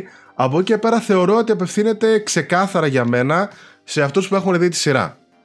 Δηλαδή για μένα που έχω δει τη σεζόν πρώτη πριν από δύο χρόνια, τρία, δεν θυμάμαι καν και δεν θυμάμαι καν τίποτα, ε, δεν είχε να μου προσφέρει κάτι. Δηλαδή το βρήκα σαν περιεχόμενο φτωχό, σαν περιβάλλοντα φτωχά πήγαινε απλά από το ένα καταστρεμμένο διαστημόπουλο στο άλλο.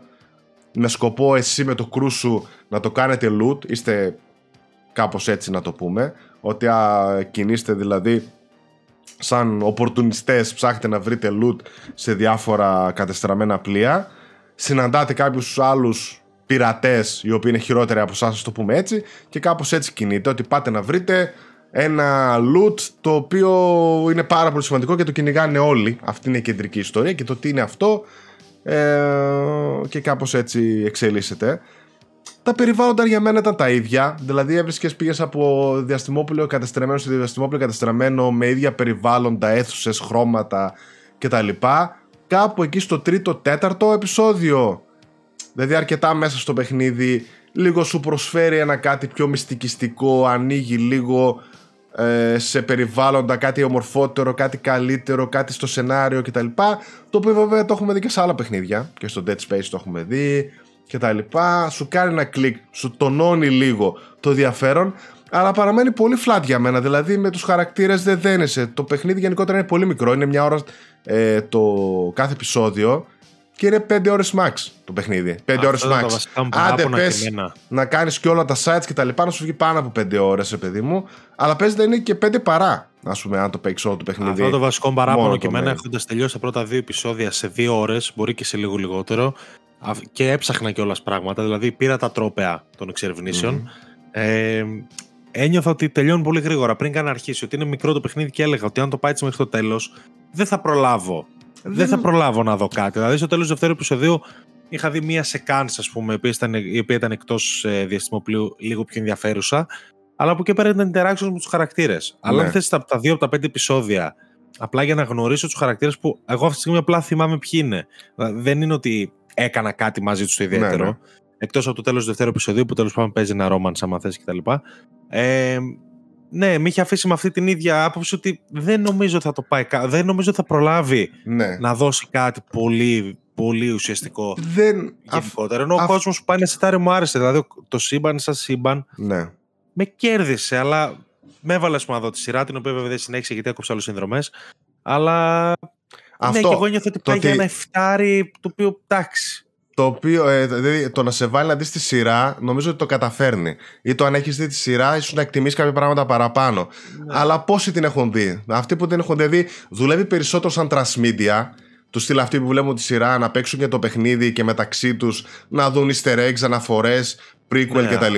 Απλώς τα Παρά έτσι μόνο. δεν ήταν τέτοια. Τα υπόλοιπα ναι. παιχνίδια τη Telltale δεν ήταν τέτοια. Στο Walking Dead δεν σε ένοιαζε καθόλου ναι. να έχεις τη σειρά. Δηλαδή δεν ξέρω να κερδίσει κάτι, αλλά είναι ένα αυτόνομο σενάριο με αρχή, μέση και τέλος. Εδώ... Το ίδιο και στο Wolf και στο Batman, το οποίο ναι. δεν χρειάζεται να έχεις δει Batman στη ζωή σου για να το εκτιμήσεις. Όχι, όχι, όχι, Που θα έχεις δει βέβαια. Αλλά Εδώ δεν δουλεύει έτσι. Δηλαδή οι χαρακτήρες που καλείσαι να σώσεις ή να θυσιάσεις ή ακόμα και το romance που παίζει δεν χτίζεται. Απλά σου εμφανίζει και εσύ λες τώρα «Ε, θέλω, δεν θέλω να σώσω και να δεν δηλαδή είναι λίγο της στιγμής.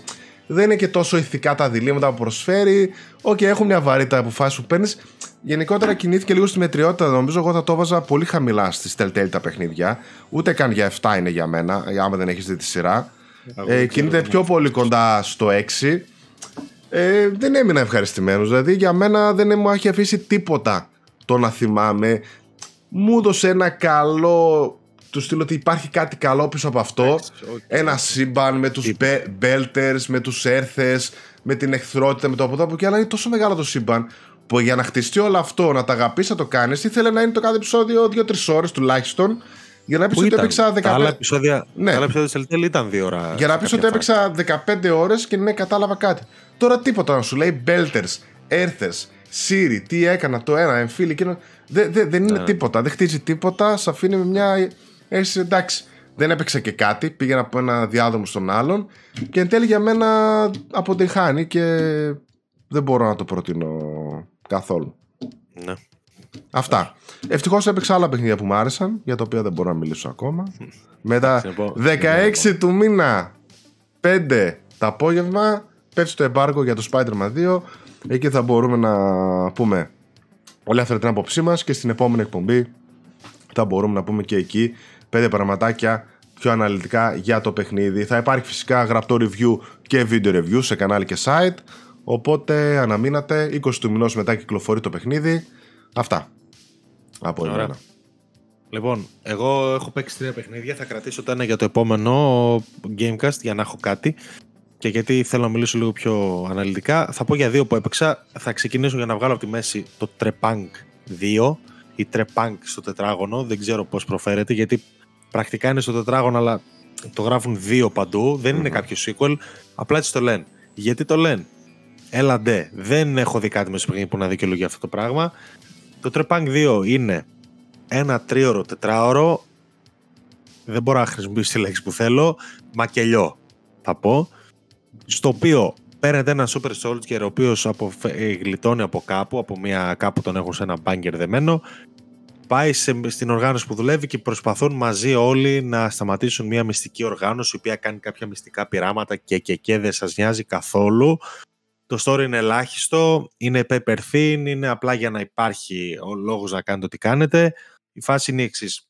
Παίρνετε όπλα και πηγαίνετε και σκοτώνετε κόσμο, πλάσματα, εχθρούς, bosses και και και.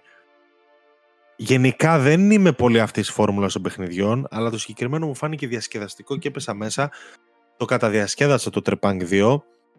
Είναι σύντομο, είναι βιαστικό στην ιστορία δίθεν που λέει, αλλά δεν έχει σημασία στην ευρύτερη εικόνα. Πηγαίνετε σε έξι μεγάλες εγκαταστάσεις και έχει κάποια site τα οποία εντάξει δεν και τίποτα, έξι μεγάλες εγκαταστάσεις οι οποίες διαφέρουν πάρα πολύ μία από την άλλη, πράγμα πολύ θετικό γιατί εγώ πίστευα θα βαρεθώ να είμαι σε διαδρόμους και να πυροβολάω. Έχετε όπλα, shotguns, rifles, ε, assault rifles, SMGs, δεν ξέρω εγώ τι θέλετε. Έχετε grenades, έχετε melee επιθέσεις οι οποίες, εντάξει αστείο, κάνεις ένα τέτοιο, κλασικό. Ε, θα έλεγε κανένας animations Ubisoft, αλλά δεν θα ήμουν εγώ αυτός. Ε, και καθαρίζει εγκαταστάσεις. Σκοτώνεται, ξανασκοτώνεται, σκοτώνεται δυσκολότερο αντιπάλου, σκοτώνεται τον boss. Τα οποία bosses είναι αρκετά ok, θα πω. Είναι ένα παιχνίδι χωρίς ιδιαίτερη καμπύλη δυσκολίας. Έχει κάποια spikes τα οποία θα σας σπάσουν τα νεύρα. Ναι. Αλλά κατά τα άλλα είναι παιδιά ένα πολύ ευχάριστο σφινάκι του τύπου παίρνει ένα όπλο, κάθε, βγαίνει και σε μια καθισιά το παιχνίδι. Μπορεί να βγει και σε δυόμιση ώρες αν είστε καλοί. Ε, παίρνω ένα όπλο, σφάζω, σκοτώνω, μαχαιρώνω. Αυτά. That's it. Δεν έχει τίποτα παραπάνω να προσφέρει. Δεν έχει αφηγηματική αξία. Έχει πολλά κλισέ. Προλαβαίνει να χωρέσει αξιοθαύμαστο αριθμό κλισέ μέσα σε τρεις ώρες, αλλά δεν λέει κάτι. Πολύ καλή FPS μηχανισμοί στιβαροί. Δυστυχώς δεν έχει DualSense, που θεωρώ ότι θα το πήγαινε γάντι του παιχνιδιού με τόσο πυροβολισμό. Οι σκανδάλες ειδικά θα ήταν φανταστική εμπειρία με το DualSense. OK, okay, πάει στο διάολο, δεν έχει, είναι και indie παραγωγή. Τέσσερα άτομα να πούμε το φτιάχνουν εδώ και έξι χρόνια. Τέσσερα άτομα, το οποίο είναι ελαφρυντικό για πολλά τα πράγματα. Το παιχνίδι είναι όμορφο, είναι, τρέχει νερό, εκτός από ελάχιστα σημεία που γίνεται σφαγή.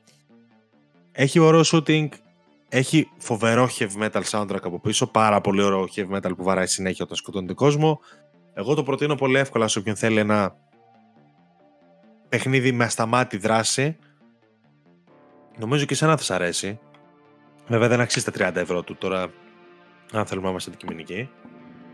Εντάξει, μια έκπτωση ρε παιδί μου, τέτοια παιχνίδια. Έκπτωση, αλλά... Killing Floor, αυτό το τρεπάν και κάτι άλλο έτσι τύπο Doom clones, ας το πούμε. Ναι, έχει λίγο Doom, έχει λίγο Fear μέσα του γιατί πάει να το κάνει λίγο πιο horror. Ναι, μου θύμισε το Fear να... στο trailer ναι, που είδα. Αλλά το κάνει για ελάχιστα δυστυχώς σε σχέση με αυτό που θα ήθελα. Πάει να σου κάνει λίγο πιο stealth γρήγορα καταλαβαίνεις το stealth δεν λειτουργεί όπως πρέπει, οπότε βαριέσαι και το ξαναγυρνάς στα όπλα. Έχει και dual wielding, το οποίο είναι φανταστικό με δύο shotguns. Παπ, παπ, παπ, παπ. Ε, έπος. OK. Okay. Εγώ πέρασα πάρα πολύ ωραία. Καταλαβαίνετε νομίζω ότι yeah. παιχνίδι έχει να κάνετε. Αν θέλετε ένα τρίωρο δράσης, σκοτώνω κόσμο και δεν κοιτάω πίσω και δεν μετράω απόλυε, πάρτε το παίξτε το. Μια χαρά. Δεν έχει κάτι άλλο να προσφέρει. Είναι αυτό που είναι. Ε, και πάμε στο Mirage. Το Sunset Creed το οποίο μοιράζει το, στο οποίο μοιράζει το έβαλα 7 γιατί θεωρώ ότι είναι ένα ok παιχνίδι γενικότερα ε, προς καλούτσικο. Ε, για μένα εκεί κινείται το 7 αλλά παιδιά προσωπικά το έχω ξεχάσει ήδη. Υπήρχαν στιγμές που βαρέθηκα παίζοντάς το ε, όχι πολλές αλλά υπήρξαν. Και εν τέλει είμαι της άποψης ότι αν η Ubisoft δεν έχει σκοπό να ξαναπεί μια συμπαγή ιστορία όπως ήταν τον Kenway, όπως ήταν του Έτσιο, ας κρατήσει τη φόρμουλα του Valhalla. Τουλάχιστον το Valhalla έχει gameplay το οποίο είναι μοντέρνο, είναι λειτουργικότατο και έχει κάτι να σου προσφέρει. Στα raids να σκοτώνεις κόσμο, να ξεχυλιάζεις, να αφανίζεις, είναι διασκεδαστικό. Το Mirage, εκτός από ελάχιστες, ε, εκτός από τις περιπτώσεις που βάζει να παίξει stealth σε κάτι μεγάλες, σε κάτι μεγάλες πίστες, δεν έχει τον παράγοντα της διασκέδασης μέσα του. Να πούμε ότι είναι πρωταγωνιστής ο Μπασίμ, για όποιον δεν το ξέρει, ήταν DLC του Valhalla, το οποίο εξελίχθηκε σε ολόκληρο παιχνίδι. Εξελίσσεται 12 χρόνια πριν το Valhalla, για όποιον δεν ξέρει, και είναι ένα παιχνίδι το οποίο παίζει σαν τα παλιά Assassin's Creed του PS3. Αλλά ρε παιδιά, ειλικρινά είναι απίστευτα κυριολεκτικό αυτό το παίζει σαν Assassin's Creed του PS3. Είναι απίστευτα ανέμπνευστο αυτό που παίζω. Είναι σαν να παίζω το Revelations και ειλικρινά δεν μπορώ να φανταστώ οποιοδήποτε άνθρωπο που θεωρεί ότι αυτό το παιχνίδι δικαιούται και δικαιολογείται να έχει αυτούς τους μηχανισμούς στη μάχη το 2023. Δηλαδή, ok, back to the roots, ναι, back to the roots, ναι, να πεις μια σφιχτοδεμένη ιστορία σε ένα ωραίο setting με τους Templars, με τους Assassins, να το πεις κι εγώ μαζί σου. Αλλά όχι ένα παιχνίδι που εμφανίζεται να παίζει, να έχει αυτό το gameplay. Έρχεται αντίπαλος, πάρει kill, πάρει kill, Ακριβώς όπως έκανα στην Κωνσταντινούπολη στο Revelations. Ε, δεν ξέρω πού να το πιάσω και πού να το αφήσω. Δεν είναι κακό παιχνίδι. Είμαι πολύ αρνητικός γιατί θεωρώ ότι η Ubisoft κάνει τη μία ανέβνευση προσπάθεια πίσω από την άλλη και ότι της τα δικαιολογούμε όλα γιατί. Α, back to the roots. Α, αυτό θέλαμε. Άρα μην γκρινιάζουμε. Όχι. Μπορεί να φτιάξει ένα παιχνίδι που να επικεντρώνεται στο stealth και να είναι και καλό παικτικά να μην είναι απλά ok. Να μην λειτουργεί απλά το stealth. Έχει μια AI απαράδεκτη. Σε φάση είμαι στο, με βλέπουν, πάω πίσω από τον τοίχο. Μπορεί και να με χάσουν. Αν μας κάτσει λίγο η φάση, μπορεί και να με χάσουν απλά να πάω έτσι. Είπαμε, η μάχη δεν λειτουργεί. Το stealth πλέον έχεις να μπει σε κάποια μεγάλα κτίρια τα οποία φυλάσσονται καλά και σου δίνει κάποια opportunities. Πώς έχει το Hitman, που σου λέει, ξέρω εγώ, ακολούθα τον τάδε servant τον, ή, ή πλήρωσε αυτόν για να σε βοηθήσει. Έχει κάποια opportunities. Λειτουργούν, λειτουργούν. Έχω παίξει τρία hitman στην προηγούμενη γενιά. Έχω παίξει. Το κάνουν πολύ καλύτερα. Το κάνουν πολύ καλύτερα. Άρα τι έχει να μου δώσει με αυτό το σύστημα εν τέλει; Τι έχει να μου προσφέρει; Έχει να μου προσφέρει κάτι καινούριο. Ή απλά παίζω ένα toned down Hitman; Για λίγη ώρα παίζω ένα toned down Hitman. Αυτή είναι η πραγματικότητα. OK, okay, ωραίες είναι οι αποστολές. Αλλά δεν ξέρω ρε παιδιά. Εμένα μου άφησε μια πολύ νιέχ αίσθηση στο στόμα δεν ξέρω αν αυτή η κατάλληλη. Δηλαδή, εφόσον ήθελε να πάρει αυτή την τροπή Ubisoft και να πάει και στις ρίζες της, δεν ξέρω αν ο κατάλληλος τρόπος να το κάνει. Νιώθω ότι απλά το πέταξε το Mirage για να το πετάξει. Νιώθω ότι είναι σε φάση δεν έχουμε μεγάλη κυκλοφορία. Βγάλε το Mirage, θα τους πουλήσουμε και λίγη νοσταλγία και θα το πάρουν. Δεν είναι κακό παιχνίδι, αλλά δεν βρίσκω και κάτι που να κάνει ιδιαίτερα καλά και να πω ότι. Ε, μου από το Mirage αυτό. Δεν μου έμεινε κάτι από το Valhalla μου έμεινε. Που το Valhalla γενικότερα το, τη, την τριλογία των RPG εγώ είμαι και δεν είμαι, αλλά τουλάχιστον το Valhalla θυμάμαι δύο-τρία σκηνικά. Δεν ξέρω τι να πω. Ε, θες Μάλιστα, άρα δηλαδή καλύτερα να ήταν το DLC που σχεδιάζανε παρά η standalone κυκλοφορία. Ξέρεις τι κάνουν. Κάνουν ένα κακό πράγμα. Σε ξεκινάνε σου βγάζουν ένα investigation board στο οποίο ξεκλειδώνεις στόχους σιγά σιγά και τους σκοτώνεις έναν ένα για να πας στο head of the order, ας πούμε, και να σκοτώσεις και αυτόν ναι. και εξελίσσεται παράλληλα μια δίθεν ιστορία. Σε ένα παιχνίδι με τη διάρκεια του μοιράζει αυτό το πράγμα δεν λειτουργεί. Μέσα σε 40 λεπτά έχεις σκοτώσει ήδη κάποιον, έχεις διαβάσει 10 notes, τα οποία δεν τα διαβάζεις καν, έτσι. Το ανοίγει και το κάνεις skip κατευθείαν. Το έχεις κάνει και εσύ, το έχουμε κάνει όλοι. Μόνιμα. Γιατί απλά σου ξεκλειδώνει. Ναι, γιατί δεν χρειάζεται να τα διαβάζεις, να τα ξέρεις, αφού απλά θα σου βγάλει το επόμενο marker. Ναι, ναι. Δεν χρειάζεται να ξέρεις κάτι από αυτά μέσα 40 λεπτά. Έχεις διαβάσει 10 τέτοια, έχεις βρει που είναι, έχεις κάνει infiltrate και έχεις κάνει τα τρία ε, investigate που πρέπει να κάνεις. Πας να σκοτώνεις, τελείωσε. Δεν τον ξαναβλέπει ποτέ. Δεν ξαναβλέπει ποτέ τους χαρακτήρες που σε βοήθησαν να μπεις εκεί μέσα. Δεν ξέρεις καν πρακτικά γιατί το σκότωσε. Απλά σου λέει κάποιος Α, είναι Templar, άρα το σκοτώνω. Έτσι λειτουργεί η φάση. Δεν έχει κάποιο αντίκτυπο στον κόσμο, στη Βαγδάτη γενικότερα. Τίποτα. Ένα, ένα ψυχρό κενό πράγμα. Εγώ αυτό νιώθω ότι παίζω. Τους έλειπε Δηλαδή, ναι, back to the roots. Αλλά όταν έκανα κάτι με τον Έτσιο στο Assassin's Creed 2, ήξερα γιατί το κάνω. Ήξερα τι, τι επίπτωση έχει στον ίδιο τον Έτσιο χαρακτήρα στη Ρώμη, στους ε, φίλους του, στην πόλη του, στην μάνα του, στο θείο του με τη βίλα κτλ. που έρχονται και τους κάνουν ολόκληρο ντου. Ήξερα γιατί κάνω ό,τι κάνω. Εδώ ήμουν σε φάση. Είναι εκεί το marker. Θα πάω στο marker. Θα κάνω αυτό που μου ζητάει. Θα το κάνω. Γιατί το έκανα; Ήθελα να τελειώσω το παιχνίδι. Και στο τέλος προσπαθεί να μπλέξει και τον Μπασίμ. Για όποιον έχει παίξει το, το Valhalla και ξέρει ποιος είναι ο Μπασίμ, δεν θα το σποιλάρω εδώ. Απλά προσπαθεί να στο συνδέσει αυτό το πράγμα και το κάνει τόσο άγαρμπα που πρακτικά το 90% του σενάριου είναι στην τελευταία μία ώρα. Μέχρι τότε απλά σκοτώνεις Templars. Και γιατί τους σκοτώνεις, γιατί είναι κακοί οι Templars. Πόσες ώρες είναι; 15. Α, είναι. 10, 15 ώρο νομίζω just. Και έχει και κάποια έξτρα δάκια τα οποία είναι πολύ μικρά. Είναι ωραίο το setting. Είναι ωραίο το ότι δεν είναι φορτωμένο με περιεχόμενο. Είναι όμορφη η πόλη. Ευχαριστιέσαι να κυκλοφορείς, να βλέπεις την κίνηση στους δρόμους κτλ. Είναι ένα ευχάριστο παιχνίδι. Είναι ένα, το stealth λειτουργεί. Είναι όλα ok. Αλλά τι να λέει, ρε παιδιά. Δεν ξέρω εγώ πόσο ok παιχνιδιά. Και το Trepang ok ήταν. Το Trepang έκανε καλύτερα αυτό που ήθελε να κάνει από το Mirage. Να σου το πω έτσι. Δηλαδή πρέπει να είναι, είναι και διαφορετικές οι φιλοδοξίες. Και εν τέλει, εγώ θεωρώ το Valhalla ένα πολύ καλύτερο παιχνίδι από το Mirage, να το πω έτσι. Και το Origins. Μην πω και το Odyssey που δεν μου αρέσει καθόλου, όπως ξέρω εδώ μέσα. Ότι το θεωρώ ένα καλύτερο παιχνίδι. Γιατί εν τέλει δεν έχει σημασία το ποιον δρόμο ακολουθεί. Το, σημασία έχει το, το κάνει καλά αυτό το πράγμα. Δηλαδή δεν χρειάζομαι ένα stealth Assassin's Creed με μηχανισμούς PS3. Δεν το χρειάζομαι στη ζωή μου. Και αν τυχόν μου ξαναβγάλεις τέτοιο Assassin's Creed, πιθανότατα δεν θα το παίξω κιόλας. Γιατί, γιατί έχω καλύτερα stealth παιχνίδια να παίξω. Mm. Και όταν το Assassin's Creed βγαίνει και γυρνάει σε μια stealth λογική, οφείλει να έχει και το αντίστοιχο, τους αντίστοιχους μηχανισμούς για να το στηρίξει όλο αυτό. Τα δύο opportunities και το ότι λειτουργεί το stealth το assassination δεν λένε κάτι. Αυτά είναι bare bones, αυτά είναι όσο πιο basic γίνεται. Τα έχουμε ξαναδεί, τα έχουμε ξαναπέξει. Κάνε κάτι ρε, ρε Ubisoft μου, σε παρακαλώ καινούριο. Δηλαδή, ρίξε μία ιδέα. Μία ιδέα, όχι δέκα, ρίξε μία ιδέα που να μην έχω ξαναδεί. Μία. Nice. Ε, ώρες ώρες καταλαβαίνω ότι αδικό τα παιχνίδια της Sony, ας πούμε, όταν λέω ότι στερούνται φαντασίας, όταν κάθε φορά που παίζω Assassin's Creed, καταλαβαίνω ότι τα δικό. Δηλαδή, δε, αν στερείται κάτι φαντασίας απόλυτα, είναι το Mirage. Το οποίο στερείται φαντασίας, στερείται μηχανισμών, στερείται σεναρίου, στερείται πολλών πραγμάτων. Οι περισσότεροι που θα το παίξουν θα περάσουν καλά. Και εγώ γενικότερα καλά πέρασα τη μεγαλύτερη διάρκεια που το έπαιζα. Αλλά δεν το θεωρώ καλό παιχνίδι. Το θεωρώ ένα OK. Okay. Ένα OK okay παιχνίδι το οποίο θα το έχουμε ξεχάσει του χρόνου και θα πάμε παρακάτω. Ελπίζω πως στα επόμενα Assassin's αν και γιατί ελπίζω πλέον, δεν ξέρω. Ε, στα επόμενα σας θα δούμε και κάτι καινούριο.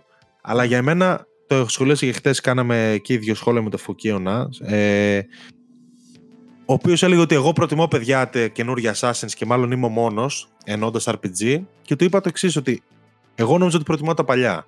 Παίζω στο Mirage κατάλαβα ότι και εγώ προτιμώ τα καινούργια. Ορίστε. Εκείνα τα παιχνίδια, εκείνα τα παιχνίδια είναι παροχημένα, ρε φίλε. Είναι παροχη... Βάλτε τα παίξτα τώρα. Μάλιστα. Δηλαδή τα παιχνίδια του Έτσιο δεν τα παίζεις άνετα. Θα τα τελειώσει για την ιστορία, αλλά δεν τα παίζεις άνετα. Δεν είναι. Παικτικά δεν είναι καλά πλέον.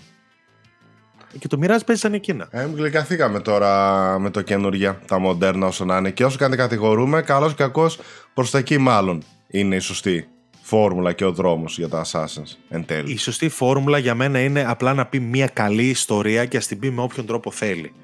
Το θέμα είναι ότι δεν μου λέει καλές ιστορίες. Αυτό είναι το πρόβλημά μου εμένα αν μου, ε, το Origins, ας πούμε, συμφωνούμε στο ότι είχε καλή ιστορία, καλό πρωταγωνιστή, είχε ψυχή, είχε προσωπικότητα. Τα είχε αυτά. Νομίζω ότι είμαστε σύμφωνοι ναι, ναι, ναι. αυτό. Ε, αυτό, αυτό ας κάνει. Ακόμα και το Unity που κράχτηκε είχε πρωταγωνιστή, είχε σενάριο, είχε χαρακτήρα. Πλέον τα Assassins δεν έχουν χαρακτήρα. Είναι όσο πιο generic γίνονται. Είτε είναι stealth, είτε είναι action RPG. Αυτή είναι η αλήθεια. Πρέπει να, πούνε, να βρούνε να, κάνουν, να κάτσουν σε μία. Εγώ θεωρώ ότι πρέπει να κάτσουν σε μία φορμούλα. Ή εδώ ή εκεί. Ή έστω να τα χωρίσουν. Αυτοί φτιάχνουν αυτά, εσεί φτιάχνετε αυτά. Αλλά να έχουν να πούν ιστορίες. Και όχι απλά να βγαίνει γιατί. Α, το μοιράζεις DLC, αλλά μπορούμε να το κάνουμε και παιχνίδι. Εκάντο. Όχι. Το Mirage έχει το σενάριο ενός DLC. Και αυτό φαίνεται. Τέλος πάντων, δεν είμαι απόλυτα απογοητευμένος, αλλά δεν περίμενα και κάτι και επιβεβαιώθηκα. Αυτό για μένα το Mirage είναι ένα παιχνίδι του 6,5-7. Που εκεί και πέρα ο καθένας αυτό το κρίνει όπως θέλει. Τι να σας πω. Αλλά ρε παιδί μου, όταν στέκεσαι τόσο πολύ σε ένα franchise όσο η Ubisoft με τα Assassins, οφείλει να τα, να τα χειρίζεται καλύτερα, ρε γάμο, να τα αξιοποιεί καλύτερα. Ένα franchise έχεις μείνει να φτιάχνεις. Ναι. Αυτό και τα Far Cry. Εντάξει. Τέλος πάντων. Κρίμα για μένα το Mirage. Κρίμα. Η αλήθεια είναι Δεν- ότι.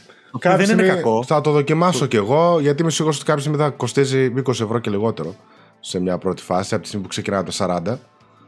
Οπότε... Δεν είναι κακό, είναι απλά απογοητευτικό. Ναι. Είναι αυτό. Είναι απλά, αν περιμένει κάποιος να του πει μια καλή ιστορία, δεν θα του την πει το μοιράζει. Και αυτό Ναι. είναι το μεγάλο του αγκάθι και το μεγάλο μου παράπονο από εκείνο. Δεν μου είπε μια καλή ιστορία, δ- δεν μου άφησε τίποτα. Το ξέχασα ήδη, περιμένω να παίξω Spider-Man σε 10 μέρες. Και Μάλιστα. διάμεσα έχω παίξει και άλλες παιχνιδάρες σε σχέση με το, με το Mirage. Αφήστε μου τη γνώμη σας αν θέλετε. Θα χαρώ να σφαχτούμε στα σχόλια. Ναι, όχι, εννοείται τα παιδιά να μας αφήνουν τη γνώμη, γιατί Αλλά, μπορεί να ναι. έχουμε άδικο ή τέλος πάντων να υπάρχουν διαφορετικές απόψεις για, για όλα τα παιχνίδια που παίζουμε, έτσι προφανώς. Ναι, ρε παιδί μου, σε πολλούς αρκεί Ναι, αυτή η επιστροφή στο stealth Ναι, και ναι. το ότι θα παίξουν stealth τους αρκεί. Εμένα δεν μου αρκεί. Εγώ ήθελα να έχει και κάποιο αντίκρισμα όλο αυτό. Ο Ναι, καθένας οκ. έχει την... τα αισθητικά του κριτήρια. Ωραία. Μια χαρά. Αυτά. Φίλε Άλεξ, νομίζω ότι μπορούμε να κλείσουμε στην Ναι. εκπομπή. Ωραία ήταν Την νομίζω. άλλη εβδομάδα θα μιλήσουμε για 2,90 στο Metacritic, ελπίζω. Εγώ σίγουρα έχω ένα. Εσύ ποιο Ελπίζω θα να έχεις; έχει και εσύ ένα. Εσύ ποιο έχεις ένα; Εγώ έχω το κοκκούν. Α, ε, ναι, εντάξει, σωστά, ναι, μπράβο το Το, κοκκούν. το οποίο έχω αρρωστήσει, αλλά θέλω να το κρατήσω λίγο για να, Μάλιστα, μάλιστα, να τα μάλιστα. πούμε. Κατάλαβα. Εγώ δεν ξέρω ποιο έχω, θα δούμε ποιο θα είναι. Λέμε και αν τώρα, θα μπορεί. είναι, τι θα είναι, λέμε. Μπράβο, δεν ξέρω. Κανένας δεν ξέρει. Εγώ, εγώ Κανείς και δεν Metacritic μιλάω. Αν και κάποιες διαρροές παίζουν, ε, αλλά Παίζουν. γενικότερα απομακρυνθείτε, μην φάτε κανένα spoiler, κανένα τέτοιο. Είμαστε γιατί πολύ κοντά πλέον. ναι. είναι κρίμα. Είναι κρίμα. Λοιπόν, αυτά τα φιλιά μας. Να είστε καλά, παιδιά. Σας ευχαριστούμε πάρα πολύ για το κλικ σας παντού, εδώ και στις podcast υπηρεσίε. Ε, τα λέμε σύντομα. Τα λέμε στο επόμενο. Φιλάκια. Bye bye. Ciao.